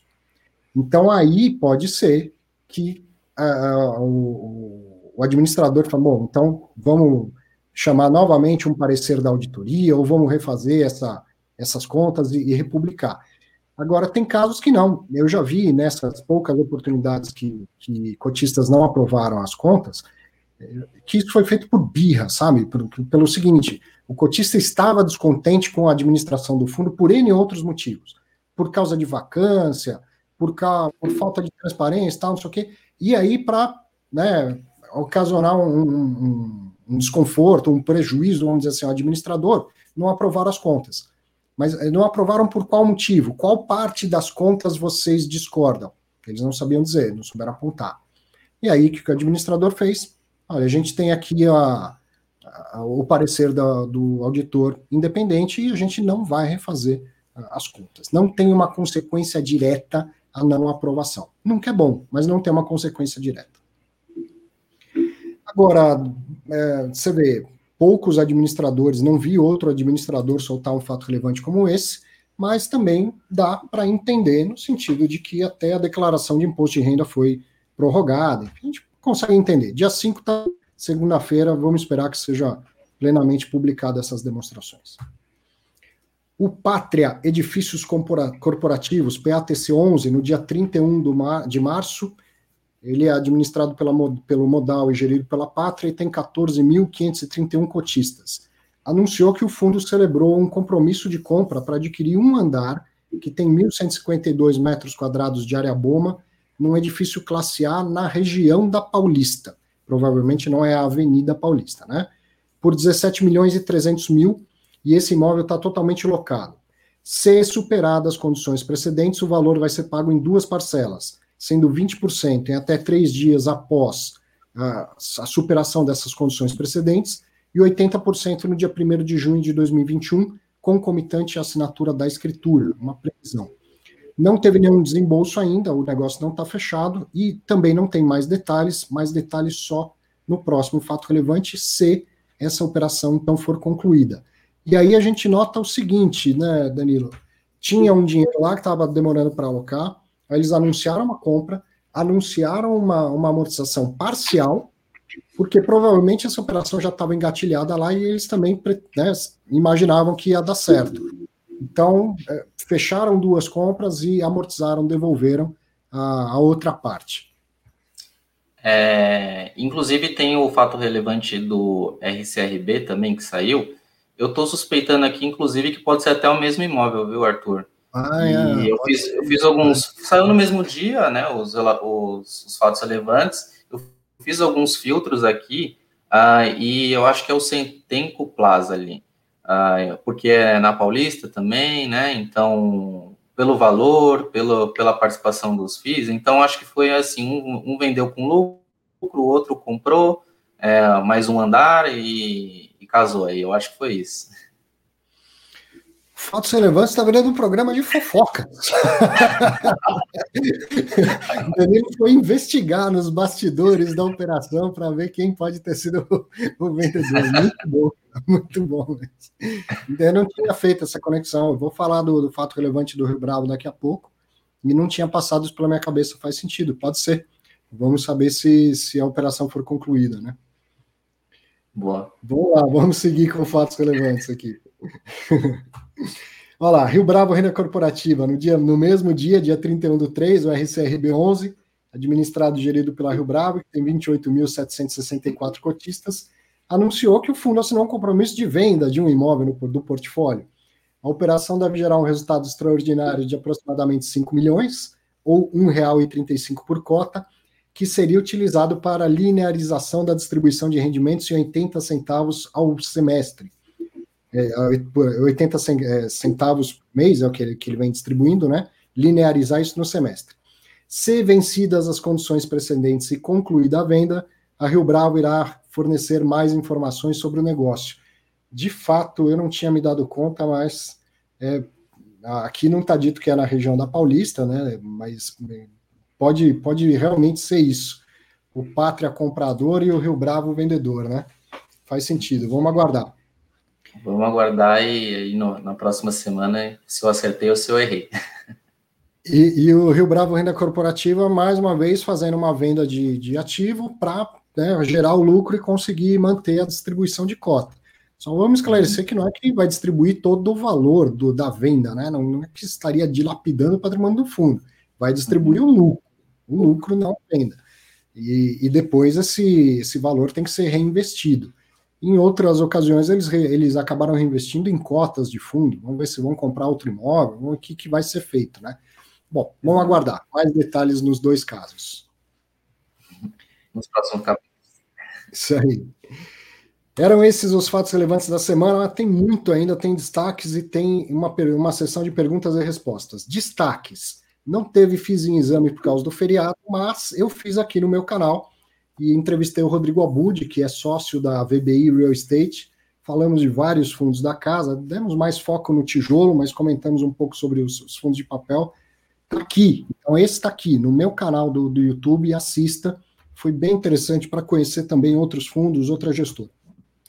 E um, um, destaque que eu queria trazer, o Felipe tem feito um trabalho muito bacana no, no Instagram dele, falando sobre fundos de CRI. Então, está lá tentando explicar de uma maneira didática, comparando o, CRI com uma pizza, com um carro, com um copo d'água, enfim. E, ao mesmo tempo, sendo aprofundando mais do que a maioria das pessoas fazem. Até acho que até mais do que. Acho, acho não. Tem detalhes aí, aprofundamentos que nem eu costumo é, falar no, nos meus conteúdos. Não sei se neste da, da, da pizza, enfim. Mas eu tenho acompanhado, tenho gostado muito do do conteúdo e resolvi destacar aqui, ó. Procure lá o felipe.fiz no Instagram, veja essas publicações de, de como funciona o CRI, toda a parte de garantias, de risco e tal. Muito interessante. O Felipe tem um conhecimento, trabalhou muito tempo com CRI e tem feito um trabalho bem bacana para tentar educar mais o investidor sobre como funciona o CRI e um fundo de CRI. E né, mais um alertando para os, os, fundos que estão com preço muito acima do valor patrimonial nesse mercado de CRI. Não é algo que, se, que faça muito sentido. Né? Bom, curso, já falei dele, vou novamente colocar aqui o link e lembrar que a gente já disponibilizou a última atualização, na, na, verdade a primeira, né, da nova temporada trimestral, o curso foi lançado em dezembro, março agora chegou a primeira atualização. Além de mais aulas, tem um bate-papo para você aprender, é uma aula em forma de entrevista, tanto longo, extenso, com o Fernando Crestana, do BTG, e com o Daniel Caldeira, da Mogno, é, tá imperdível e você deveria já, já ter feito o curso. Se não fez ainda, aproveita. Quem já é aluno, né, já são centenas de pessoas estudando e aprendendo fundo imobiliário lá comigo, no Construindo Renda com Fundos Imobiliários, quem já é aluno vai continuar recebendo essas atualizações trimestrais. Quem compra tem um ano de acesso, então recebe quatro atualizações trimestrais. Se você comprar agora, você vai comprar tudo. O que já existia, essa atualização trimestral e as próximas que virão eu tenho certeza que vai te economizar tempo, vai te economizar dinheiro, vai te gerar valor. Né? O conhecimento organizado, didaticamente disposto, e agora ainda com é, essas outras visões, visões de, de profissionais, né, outras opiniões, enriqueceu demais o conteúdo. Vá lá, aproveite o Construindo Renda com Fundos Imobiliários. Vamos a um bate-papo, uma sessão de perguntas e respostas. Está aí os, os, meus outros contatos, minhas outras redes, se você gosta. E vamos fazer uma sessão aqui de perguntas e respostas. Vou pedir para que enviem novamente as perguntas. Danilo, você tá, fica à vontade, hein, cara. A hora que você quiser, vai aproveitar o sabadão. Então, vamos lá, vamos responder as perguntas aí. Esperando chegar aqui a primeira leva de, de novas perguntas. Vamos lá. O Décio Sicone, também sempre, sempre ligado, acompanhando, né, Décio? Boa tarde, Arthur. Aproveitando o Danilo, pode perguntar a diferença entre os fundos da Hectare, o HCTR, o TORD 11 e o VSFH 11. Obrigado. Entrevista 10 ontem com a BBI, que bom. É com você, bom, Danilo são os fundos da, da hectare, né? O HCTR com mais foco ali uh, em recebíveis, né? Ali, multipropriedade, tem várias coisas embutidas nele, mas o Torge 11 já seria um fundo que tem equity, então seria um fundo uh, híbrido ali, ele tem acho que alguns resorts, tem uma student housing, se não me engano, e o F, VSFH eu vou ficar devendo esse fundo aí, eu não, não conheço deles ainda não, mas vou procurar aqui. Joia. João Dias, quando um fundo A tem cotas do outro fundo B e após algum tempo compra um único imóvel desse fundo B, como fica essa transação, principalmente em relação ao imposto sobre o lucro? Um fundo A tem cotas de outro fundo. Ah, o caso do, do HGBS, né? O caso do, do HGBS. O, vamos lá, o HGBS compra o imóvel do HMOC. Houve lucro? Ou o HMOC não paga imposto de renda sobre esse lucro certo? E ele distribui o lucro como rendimento aos cotistas. O que, que tem de tributo aí? Tem o ITBI para pagar. Você tem a transferência da titularidade de um imóvel, tem que pagar ITBI, tá? Mas imposto de renda, o fundo imobiliário não paga imposto de renda sobre o lucro que ele tem com imóveis. E é por isso que tem essa, essa discussão que já está na justiça sobre a questão de pagar imposto de renda quando tem lucro com cota de fundo imobiliário. Perceba que não faz o menor sentido, né? Quando vende um imóvel com lucro, não paga imposto de renda. Quando vende fundo imobiliário, tem que pagar imposto de renda. Com, realmente não faz sentido e por isso tantos fundos já entraram na, na justiça. Mas tributo aí, então, nesse caso, é o ITBI, né? Pela transferência da, da escritura.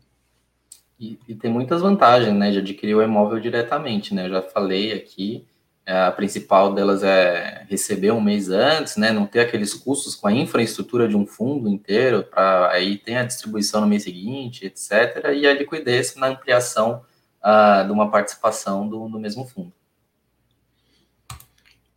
Outra, o Bruno Fontana também está em todas, hein, Bruno? O Arthur, boa tarde. A NTNB longa, além do spread, a inflação é garantida. Lá no dia do vencimento, hein, Bruno? É garantida no dia do vencimento, não antes. No fundo imobiliário, o imóvel pode valorizar pela inflação, mas sem garantia. Acredito que o foco do investidor no fundo imobiliário deve ser no rendimento. Então, essa comparação ela é, ela é, bastante utilizada, eu acho válida, mas é uma mera comparação, não são coisas comparáveis, um título de renda fixa com um fundo de, de renda variável. A NTNB garante inflação sim, mas só no dia do vencimento. Se você vender antes, você pode até perder dinheiro, né? Você pode vender abaixo do preço que pagou, assim como pode ter um retorno muito maior do que se levasse até o carregasse até o dia do, do vencimento. E essa ideia de que o imóvel vai repondo a inflação, é, é, eu não gosto. Eu não gosto. É uma aproximação. Assim como comparar uma coisa com outra, é uma aproximação que o mercado faz. Nada garante que o imóvel vai repor a, a inflação. Nada garante que o aluguel vai repor a inflação. A gente acabou de ver aí o caso do, do, do fato relevante lá do Rio Negro, em que um novo inquilino está vindo com desconto, com carência, o caramba, cadê a reposição da inflação?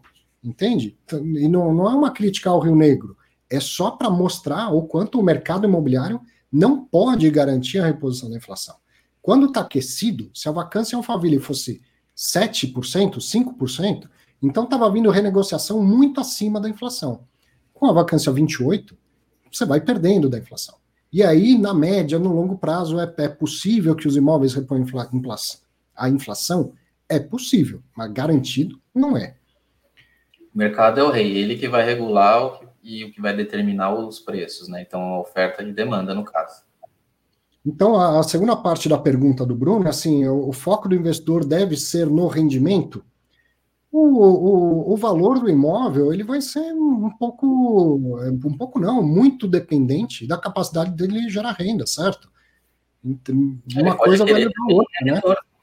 Ele pode querer visar o retorno, ver o fundo, sei lá, acho que shopping tá barato hoje. Eu vou visar retorno, não quero saber de, de, de rendimento, pelo menos no, no curto ou médio prazo ali os dois focos seriam corretos, né? É isso que o, que é. o Danilo está querendo dizer. Tanto faz, é rendimento. E aí, cada um balanceia o quanto que ele está disposto a correr de risco balanceado com a carteira dele. O que, que você acha dessa história, grande André Bassi? Boa tarde. Seja muito bem-vindo. Boa tarde, quase boa, é, boa noite já, né, tecnicamente. Boa noite, é, boa noite. Eles estão aí um tempão já, inclusive. Ah, da pergunta, ah, a inflação é garantida, imóvel, né? Sim, eu sou muito fã da, da frase de que imóveis não desaparecem para a inflação.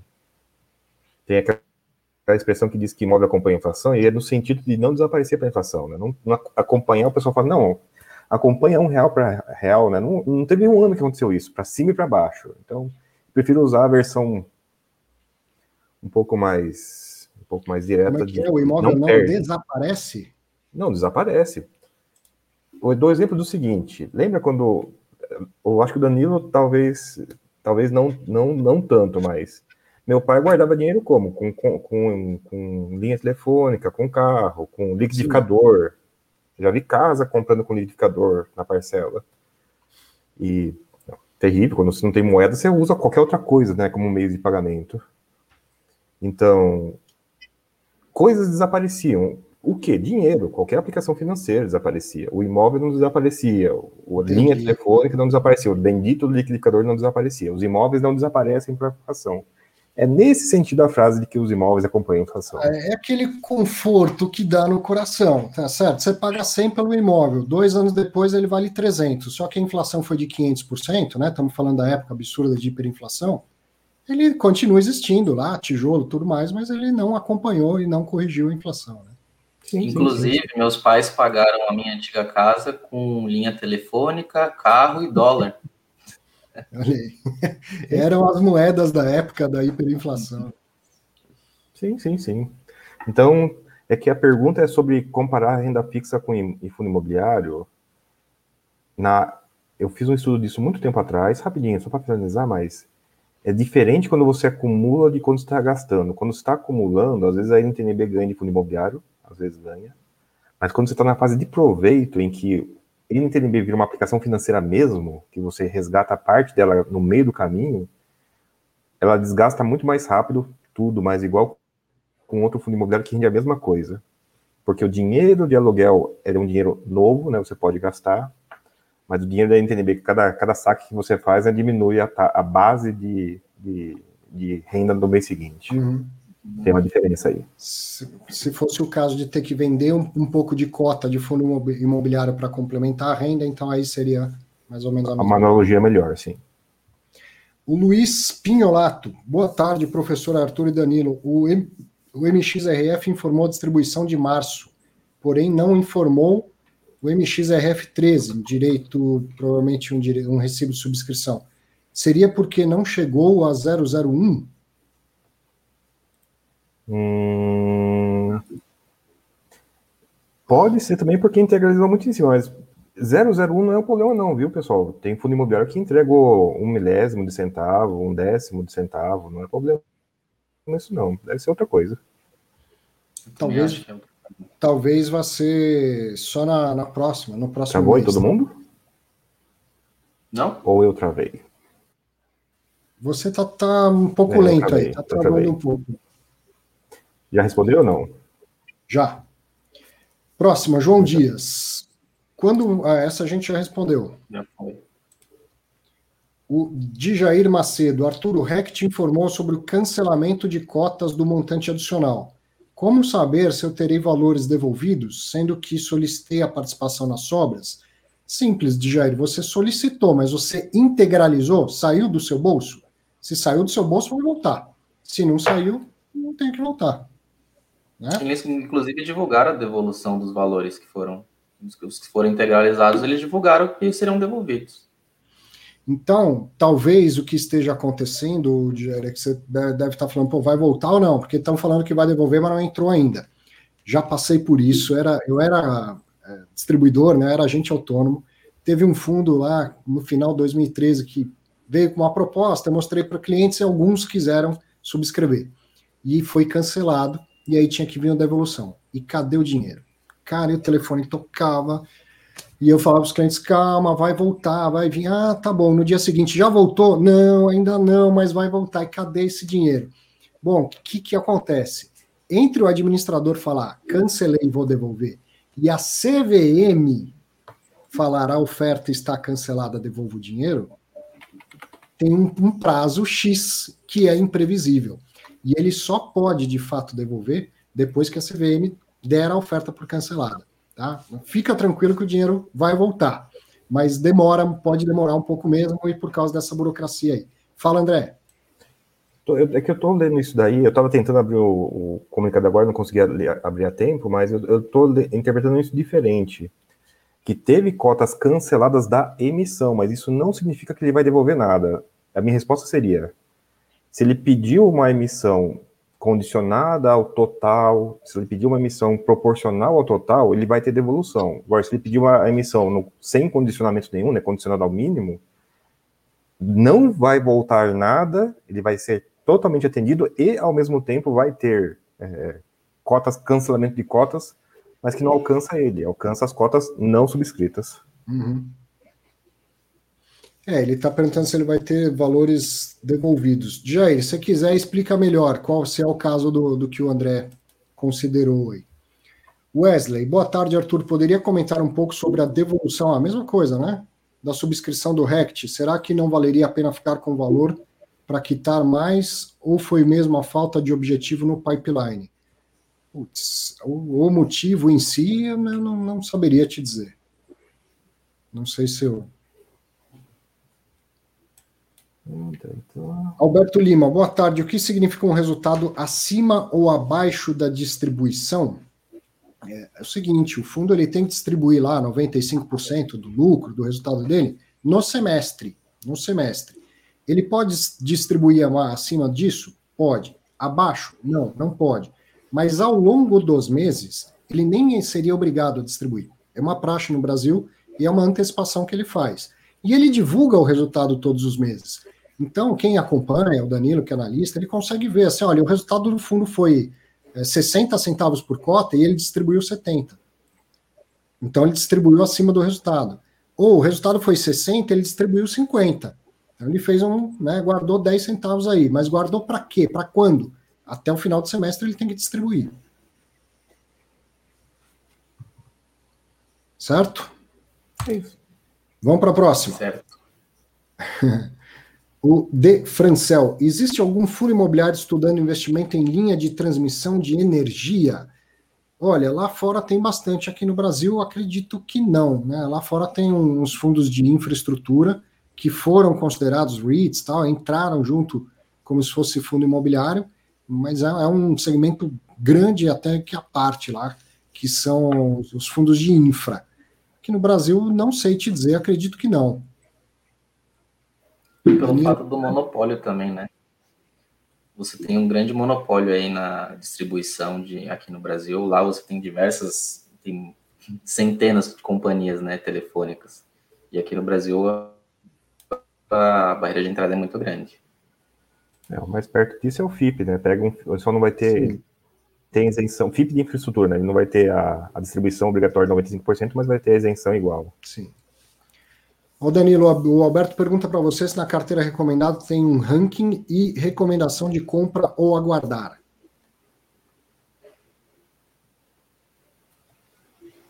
Então, o ranking, é, a carteira ela é separada por objetivo de estratégia, primeiro, o, o retorno, o rendimento. Não há um ranking da carteira, há um ranking que é, é divulgado semanalmente dos retornos dos principais uh, fundos. Mensalmente também a gente faz o, a apuração.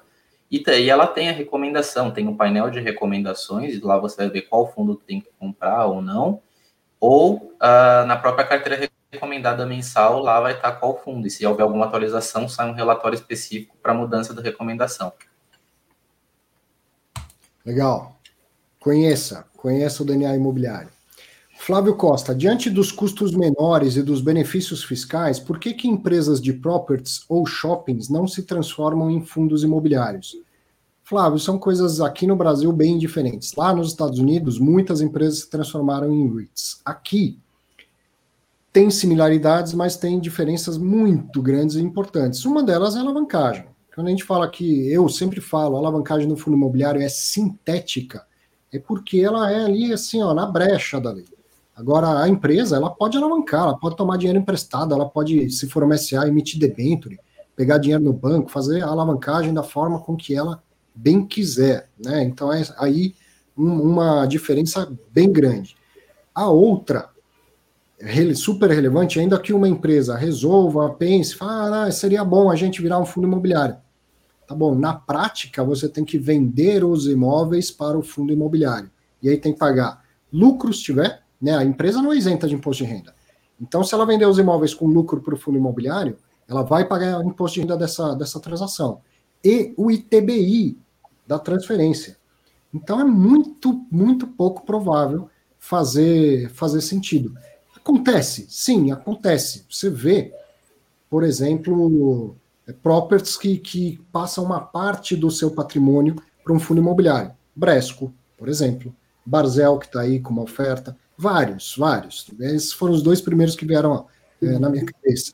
Aí eles vendem uma parte, permanecem cotistas e tal, mas simplesmente uma operação para fundo imobiliário é muito pouco provável de ser eficiente financeiramente. Eu sei que os dois estão querendo comentar aí. Danilo?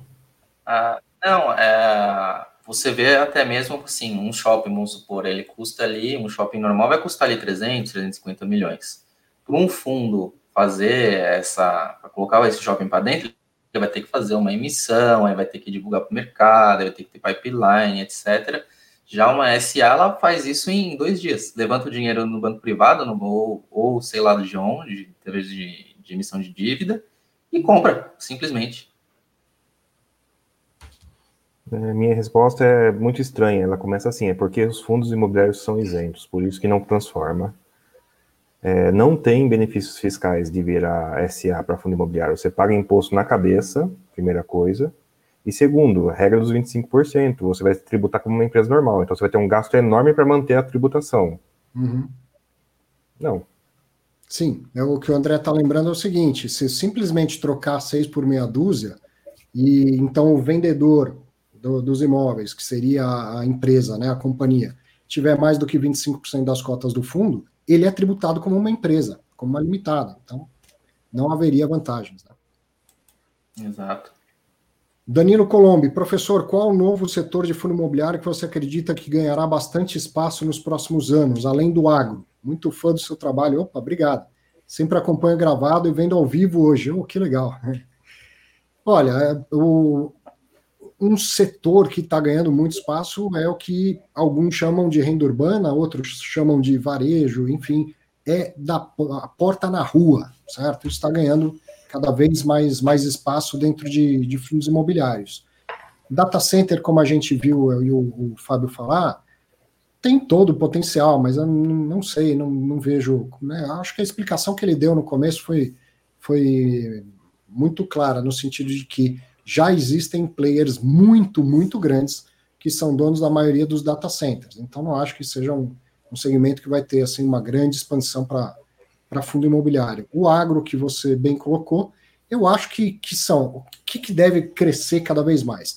Operações de sale em leaseback.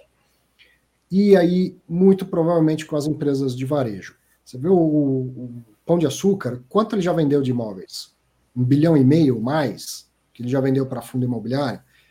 Isso é algo que acontece no mundo, né, no mundo desenvolvido, nas economias desenvolvidas, desde a década de 70, as operações sem leaseback, né, até um pouco antes do que isso. Aqui no Brasil, agora, a gente tem economia, juro baixo, mercado secundário, mercado de fundo imobiliário para viabilizar essas operações. Então, o que eu acho que tende a crescer muito são as operações sem leaseback. Uma empresa que fala, ó, eu não sou olaria para viver de tijolo, então eu não tenho que ficar empatando meu dinheiro em imóvel, vou vender o imóvel e vou ficar aqui como inquilino. E aí isso vai para essa ideia do que está na rua. Pode ser área de saúde, pode ser educação, pode ser loja, né, como loja de supermercado, coisa assim. E, na minha cabeça, mais do que um setor em si, é a desimobiliza desimobilização por grandes empresas que tende a crescer cada vez mais. Um exemplo recente também foi as pernambucanas com a HGR. De Pão de Açúcar também. Também, com TRX. Residencial, que é um fenômeno de juros baixos, né? Então, Bem lembrado. se o se mantiver baixo, vai, vai talvez expandir mais. Mas é mancha urbana, né? Essas, pode chamar de mancha urbana esses são varejo, prédios comuns, né?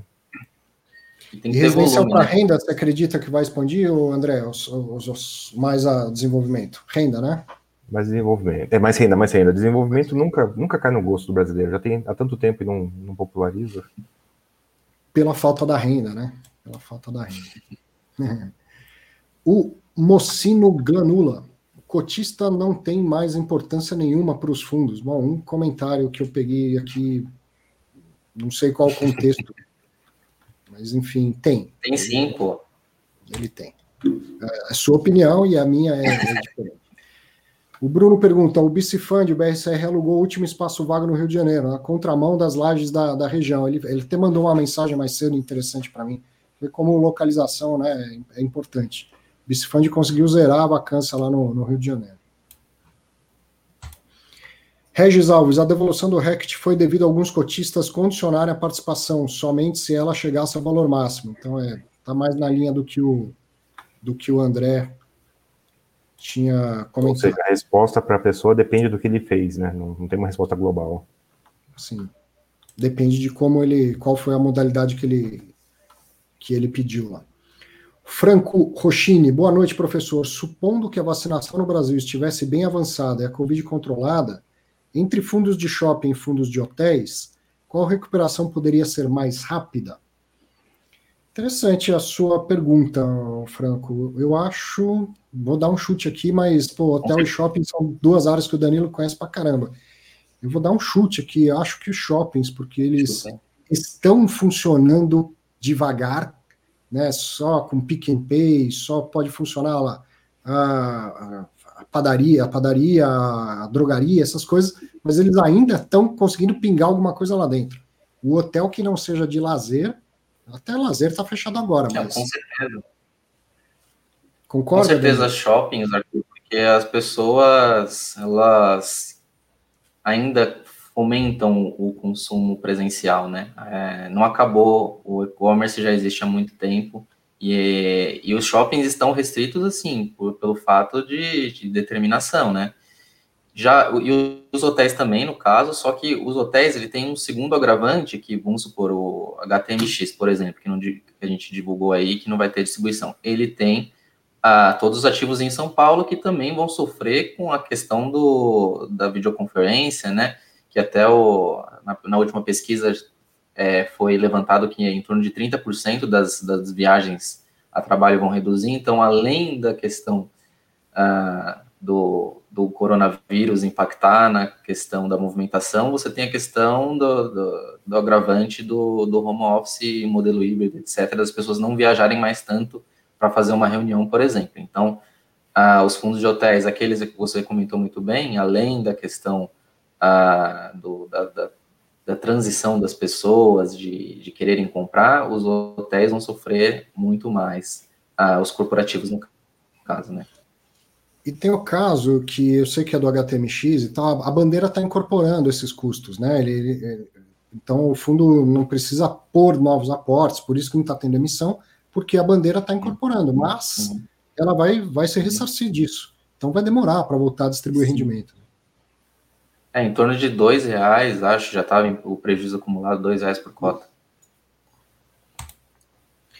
Sérgio Ramos, o Sérgio já tinha é, mandado isso antes da, das perguntas e respostas. Ele diz que o Moise Politi, Moise Politi, na verdade, ele, ele diz que quando as coisas apertam, as empresas alugam onde é mais barato. Se a gente concorda com essa tese.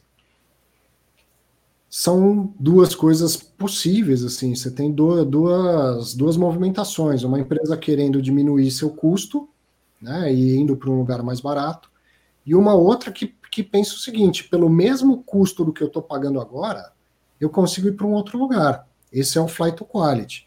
O cara está numa região mais distante, pagando um contrato, um aluguel que foi firmado em outra época, em outras circunstâncias, e aí ele fala: pô, caiu o preço num lugar melhor, eu vou para lá. Continuo gastando a mesma coisa, mas melhora a qualidade, meu endereço, coisa assim. As duas coisas são, são verdadeiras, né? Ah, eu, eu, eu até, até sei, até imagino que tem empresa assim, mas quando você olha a absorção líquida, né, eu acho que eu sou mais fã da tese do região central e região periférica, né? Região central sofre menos e, a regi e aluga mais rápido, e a região periférica sofre mais e aluga mais devagar. Ou seja, o flight to quality, certo? Você uhum. vê que. A, o cara paga ele Fala consegue mudar é, para uma região melhor, num acabamento de prédio melhor também, mesmo preço. Sim, sim. É... Existe empresa que faz isso? Existe. Ela é a maioria? Aí eu já não acredito tanto. Você vê, Sérgio, vacância em Alphaville 28%, né, de acordo com o fato relevante lá do Rio Bravo. Vacância na, na Faria Lima, não chega a 10%. Vacância da HGPO, né? Zero e só subindo o aluguel todo mês. O mestre dos magos, olha aí, André. Outro dia ó, fizeram uma brincadeira com você lá no Instagram. Pegou, hein? Olha o mestre dos magos aí. André aparece, a audiência dispara. Somos 430 pessoas ao vivo aqui. Oh. Vamos pegar mais umas perguntinhas e a gente encerra. Senão o Danilo apanha da, da esposa aí. Max Medeiros, boa noite, professor. Estou aqui fazendo a declaração do imposto de renda e as escrituradoras e administradoras fazem muita bagunça.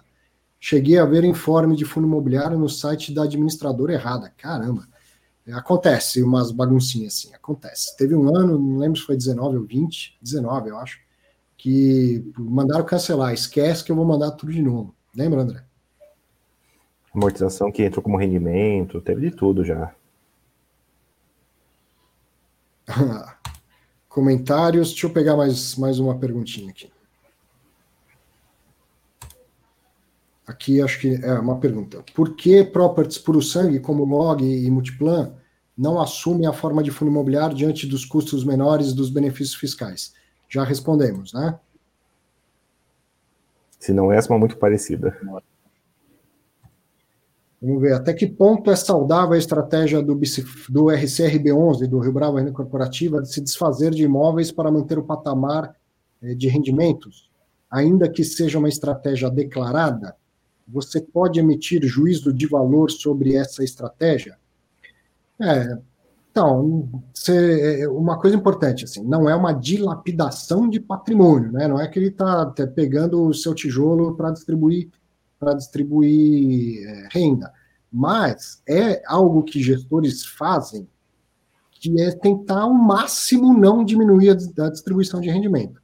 Eu me lembro lá naquele boom que teve de, de oferta de fundo imobiliário em 2012 e 2013, que comparado ao que é agora não é nada, né? Mas naquela época, 2012, 2013, começaram a criticar muito os distribuidores, dizendo que eles distribuíam fundo imobiliário errado, como se fosse renda fixa. Tá bom, verdade, eu era distribuidor na época, inclusive, e eu até concordo com a crítica. Veio a crise 2015, 2016, 2017, eu repassei essa crítica para os gestores.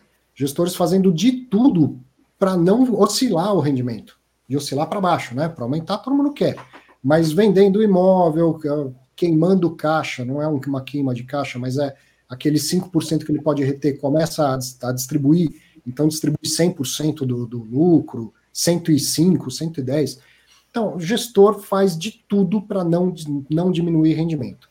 Gosto disso? Não gosto disso. Eu prefiro que fique claro para todo mundo que é o mercado, entendeu? Na época boa aumenta, na época ruim diminui. Agora, é bom como cotista, e pensando em até em pessoas mais velhas, nos aposentados, é bom para o cotista que seja o mais uniforme possível a distribuição? É, claro que é. Claro que é. O cotista gosta disso. Se estiver bem claro, está assim, claro no fato relevante, pouca gente vai ler o fato relevante, mas se estiver bem claro, ok que seja feito, né? Que, que cada um entenda a situação. E outra coisa é esperar agora a alocação do recurso da venda para ver se vai ser melhor, mais eficiente, se vai ser coerente com. Então, a gente vendeu. Qual que tem sido o discurso da Rio Bravo? A gente quer sair de imóveis que a gente tem pouca participação e ter mais participação em outros imóveis. Então, se amanhã vendeu esse imóvel, compra outro, é, que já é num, num prédio que eles têm, aumenta a participação, coisa assim, vai ser bom, vai fazer sentido.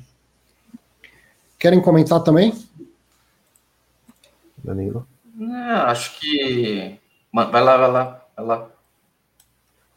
É, tem, no caso específico do RCRB, o argumento que eles dão lá, primeiro, é de que estão saindo das posições menores, eu não discordo, inclusive. E sim, sempre sou estranho essa história de vender para linearizar rendimento. É que são coisas. Quando você mistura as duas, fica estranho. E Por que, sim, que o rendimento precisa ser assim. linearizado, né? É, esse sim. é o lance, né? Mas pela. É que se não tivesse a segunda frase, ia fazer sentido o fato relevante, né? A segunda frase é que tornou o fato relevante estranho. É isso. E, e, e, cada um na sua cadeira, né? A minha aqui é de comentaristas. Fosse eu gestor, talvez eu fizesse o mesmo. Talvez eu fizesse o mesmo, né? Eu consigo entender a, o, o, gestor querer fazer isso, porque o, o cotista prefere assim. Mas falar que eu gosto, não, não gosto. Eu preferia que fosse uma vida mais normal e o cotista que entendesse, o investidor que entendesse, aprendesse que fundo imobiliário é renda variável porque varia a renda. E não é porque varia preço, é porque varia a renda. Então deixa a renda variar, né? É, eu também acho que eu estou com você, viu, Arthur? faria acho que igual. É importante é essa realocação do capital que ficou né, no fundo. Se ele vai conseguir fazer boas, boas aquisições, tais como foi a venda com lucro que foi feita. Bom, para a gente terminar aqui, ó, o Wesley Faraís. André, Arthur, o que, que vocês acham de fundos passivos com preço sobre o valor patrimonial de 1,20? Essa aí é fácil, dá para responder em 10 é segundos. É. Rasgar dinheiro, ponto. Nada mais do que isso. Alguém mais quer comentar? Não. Sim, sim. Como previsto, aconteceu. Isso foi uma coisa prevista que ia acontecer e não surpreendentemente, não é nada surpreendente que esteja acontecendo, porque foi previsto que ia acontecer. Fundo passivo não é ETF, não tem um mecanismo que fixa o PVP em um. Não dá para construir cota e ou arbitrar contra, ou destruir cota e arbitrar contra. Então, é uma coisa que estava prevista de acontecer mas não deixa de ser icônico, né? Mostra que fundos passivos possivelmente E nesse caso, na prática, está performando mais do que fundo discricionário, né? Assim, não, não estaria no P, DP de 1,20. Olha, olha, olha, que, olha que situação. Eu sei que isso é momentâneo, ainda é muito cedo para falar esse tipo de coisa, mas um FOF com PVP de 1,20 e outro FOF com PVP abaixo de 1. Um FOF pagando dividendo acima da média do mercado, outro pagando abaixo. Um FOF fazendo emissão acima do VP, outro FOF fazendo emissão abaixo. Qual que é o discricionário e qual que é o passivo nessa história aí, né? Faz pensar um pouquinho, né? Não é uma frente, não, são três frentes aqui. É uma piada muito boa.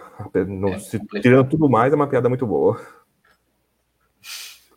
Veja bem, num, num FOF de gestão ativa, eu já não pagaria acima do valor patrimonial. Mas. Nem 5, quanto mais 20% vamos imaginar o seguinte: você acha que aquele gestor é o cara, a tal ponto de que ele vai tirar um coelho da cartola e vai, vai entregar esse 0,20 de ágio que você está pagando como resultado, distribuição de rendimento, coisa assim. Não vai, já vou te avisar que não vai. Mas você pode ter, claro, uma opinião diferente da minha. Ah, não, mas esse gestor, ele é o cara, então eu vou pagar ágio que ele vai conseguir entregar. Tá bom, lhe desejo sucesso. Se a gestão é passiva, como que dá para recuperar esse 0,20? Então, se é, é, o caso é 1,2 aí do valor patrimonial, alguém tem uma nota de, de 100 uma nota de 20, e ele escolhe rasgar a nota de 20. É isso. Então, doe, tem muita gente precisando desse 20, ao invés de ficar doando para o mercado. Ah, mas tem uma outra história aí, né? O, esse, o fundo que está passivo, que está com esse PVP, é um fundo que faz arbitragem, né? Isso é um, também é uma indireta para olha quanto dinheiro tem na arbitragem e o pessoal não simplesmente está jogando esse dinheiro fora, né?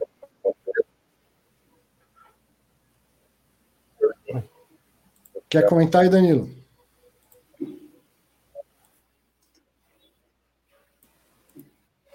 Deu uma travada lá, uma granulada no Danilo. É, como resolver. Bom, quer comentar alguma coisa, Danilo? Oi? Aqui Quer comentar alguma coisa? Acho que não é, é inviável mesmo. É, já você mesmo comentou no fundo ah, com gestão ativa já é difícil, né? Um FOF com 5% ou já 6% já é forcado demais. Mas tem gente que gosta de ir aí no estudo, acaba pagando 150 reais, 120 reais por uma nota de 100. Não tem, não, não tem como comentar. E pra, só para complementar e terminar, o que o André falou da diferença do FOF para o ETF, o FOF, o FOF de gestão passiva, ele é um, um fundo imobiliário. Ele não permite resgate, não permite aporte, resgate, só negociação de cota em bolsa. Um fundo de fundos, que é o ETF, ele é diferente tanto do fundo imobiliário quanto do fundo 555, do fundo DI, do fundo multimercado e tal ele permite resgate, permite aportes, não em dinheiro, em ativos. Então, por que, que isso não acontece com o ETF? Se acontecer do, das cotas do fundo estarem sendo negociadas 20% acima do que vale a replicação daquelas cotas, alguém vai lá, vende o ETF, compra toda a carteira igualzinha na bolsa, compra os fundos imobiliários na bolsa, e aí vai lá e aporta esses fundos imobiliários no, no ETF. E mata uma coisa com a outra e sobra o 0,20 no bolso desse, desse arbitrador. Né? A pessoa que faz isso é o arbitrador. E o contrário é verdadeiro. Se estiver abaixo, ele vende, compra. Enfim, ele pode fazer aportes em, em, em cotas. Então, está aqui todas as cotas na mesma proporção de tantos fundos imobiliários, me dê tantas cotas do ETF ou então ele fala: estou resgatando o ETF, quebra essa, essa cota de ETF e me entrega todas as cotas de fundo imobiliário na proporção que tem aí na composição da carteira. Então, com isso, os arbitradores vão garantindo que uma coisa está sempre colada na outra. Não é que nunca descola, mas descolou, logo vem os arbitradores, hoje em dia é tudo robô, e já, pum, a coisa chega lá, entendeu? Agora, no FOF, como ele é um fundo fechado, não tem como fazer aporte e resgate, aí vem as anomalias de preço em bolsa. Aí, Bolsa, por favor, opções sobre fundos imobiliários, opções sobre índices de fundos imobiliários, opções sobre índices sobre fundos imobiliários financeiras semanais, por favor, viu, Bolsa? Vai ajudar muito essas horas aí. Bom, senhores, muito obrigado. André, Danilo, valeu. Sempre bom quando tenho companhias aqui.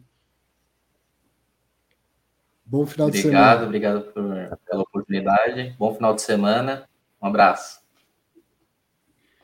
Para você que acompanha mais um Fatos Relevantes, muito obrigado. Aproveite seu finzinho aí de final de semana e principalmente seu domingo de Páscoa com a família. Um abraço, até semana que vem.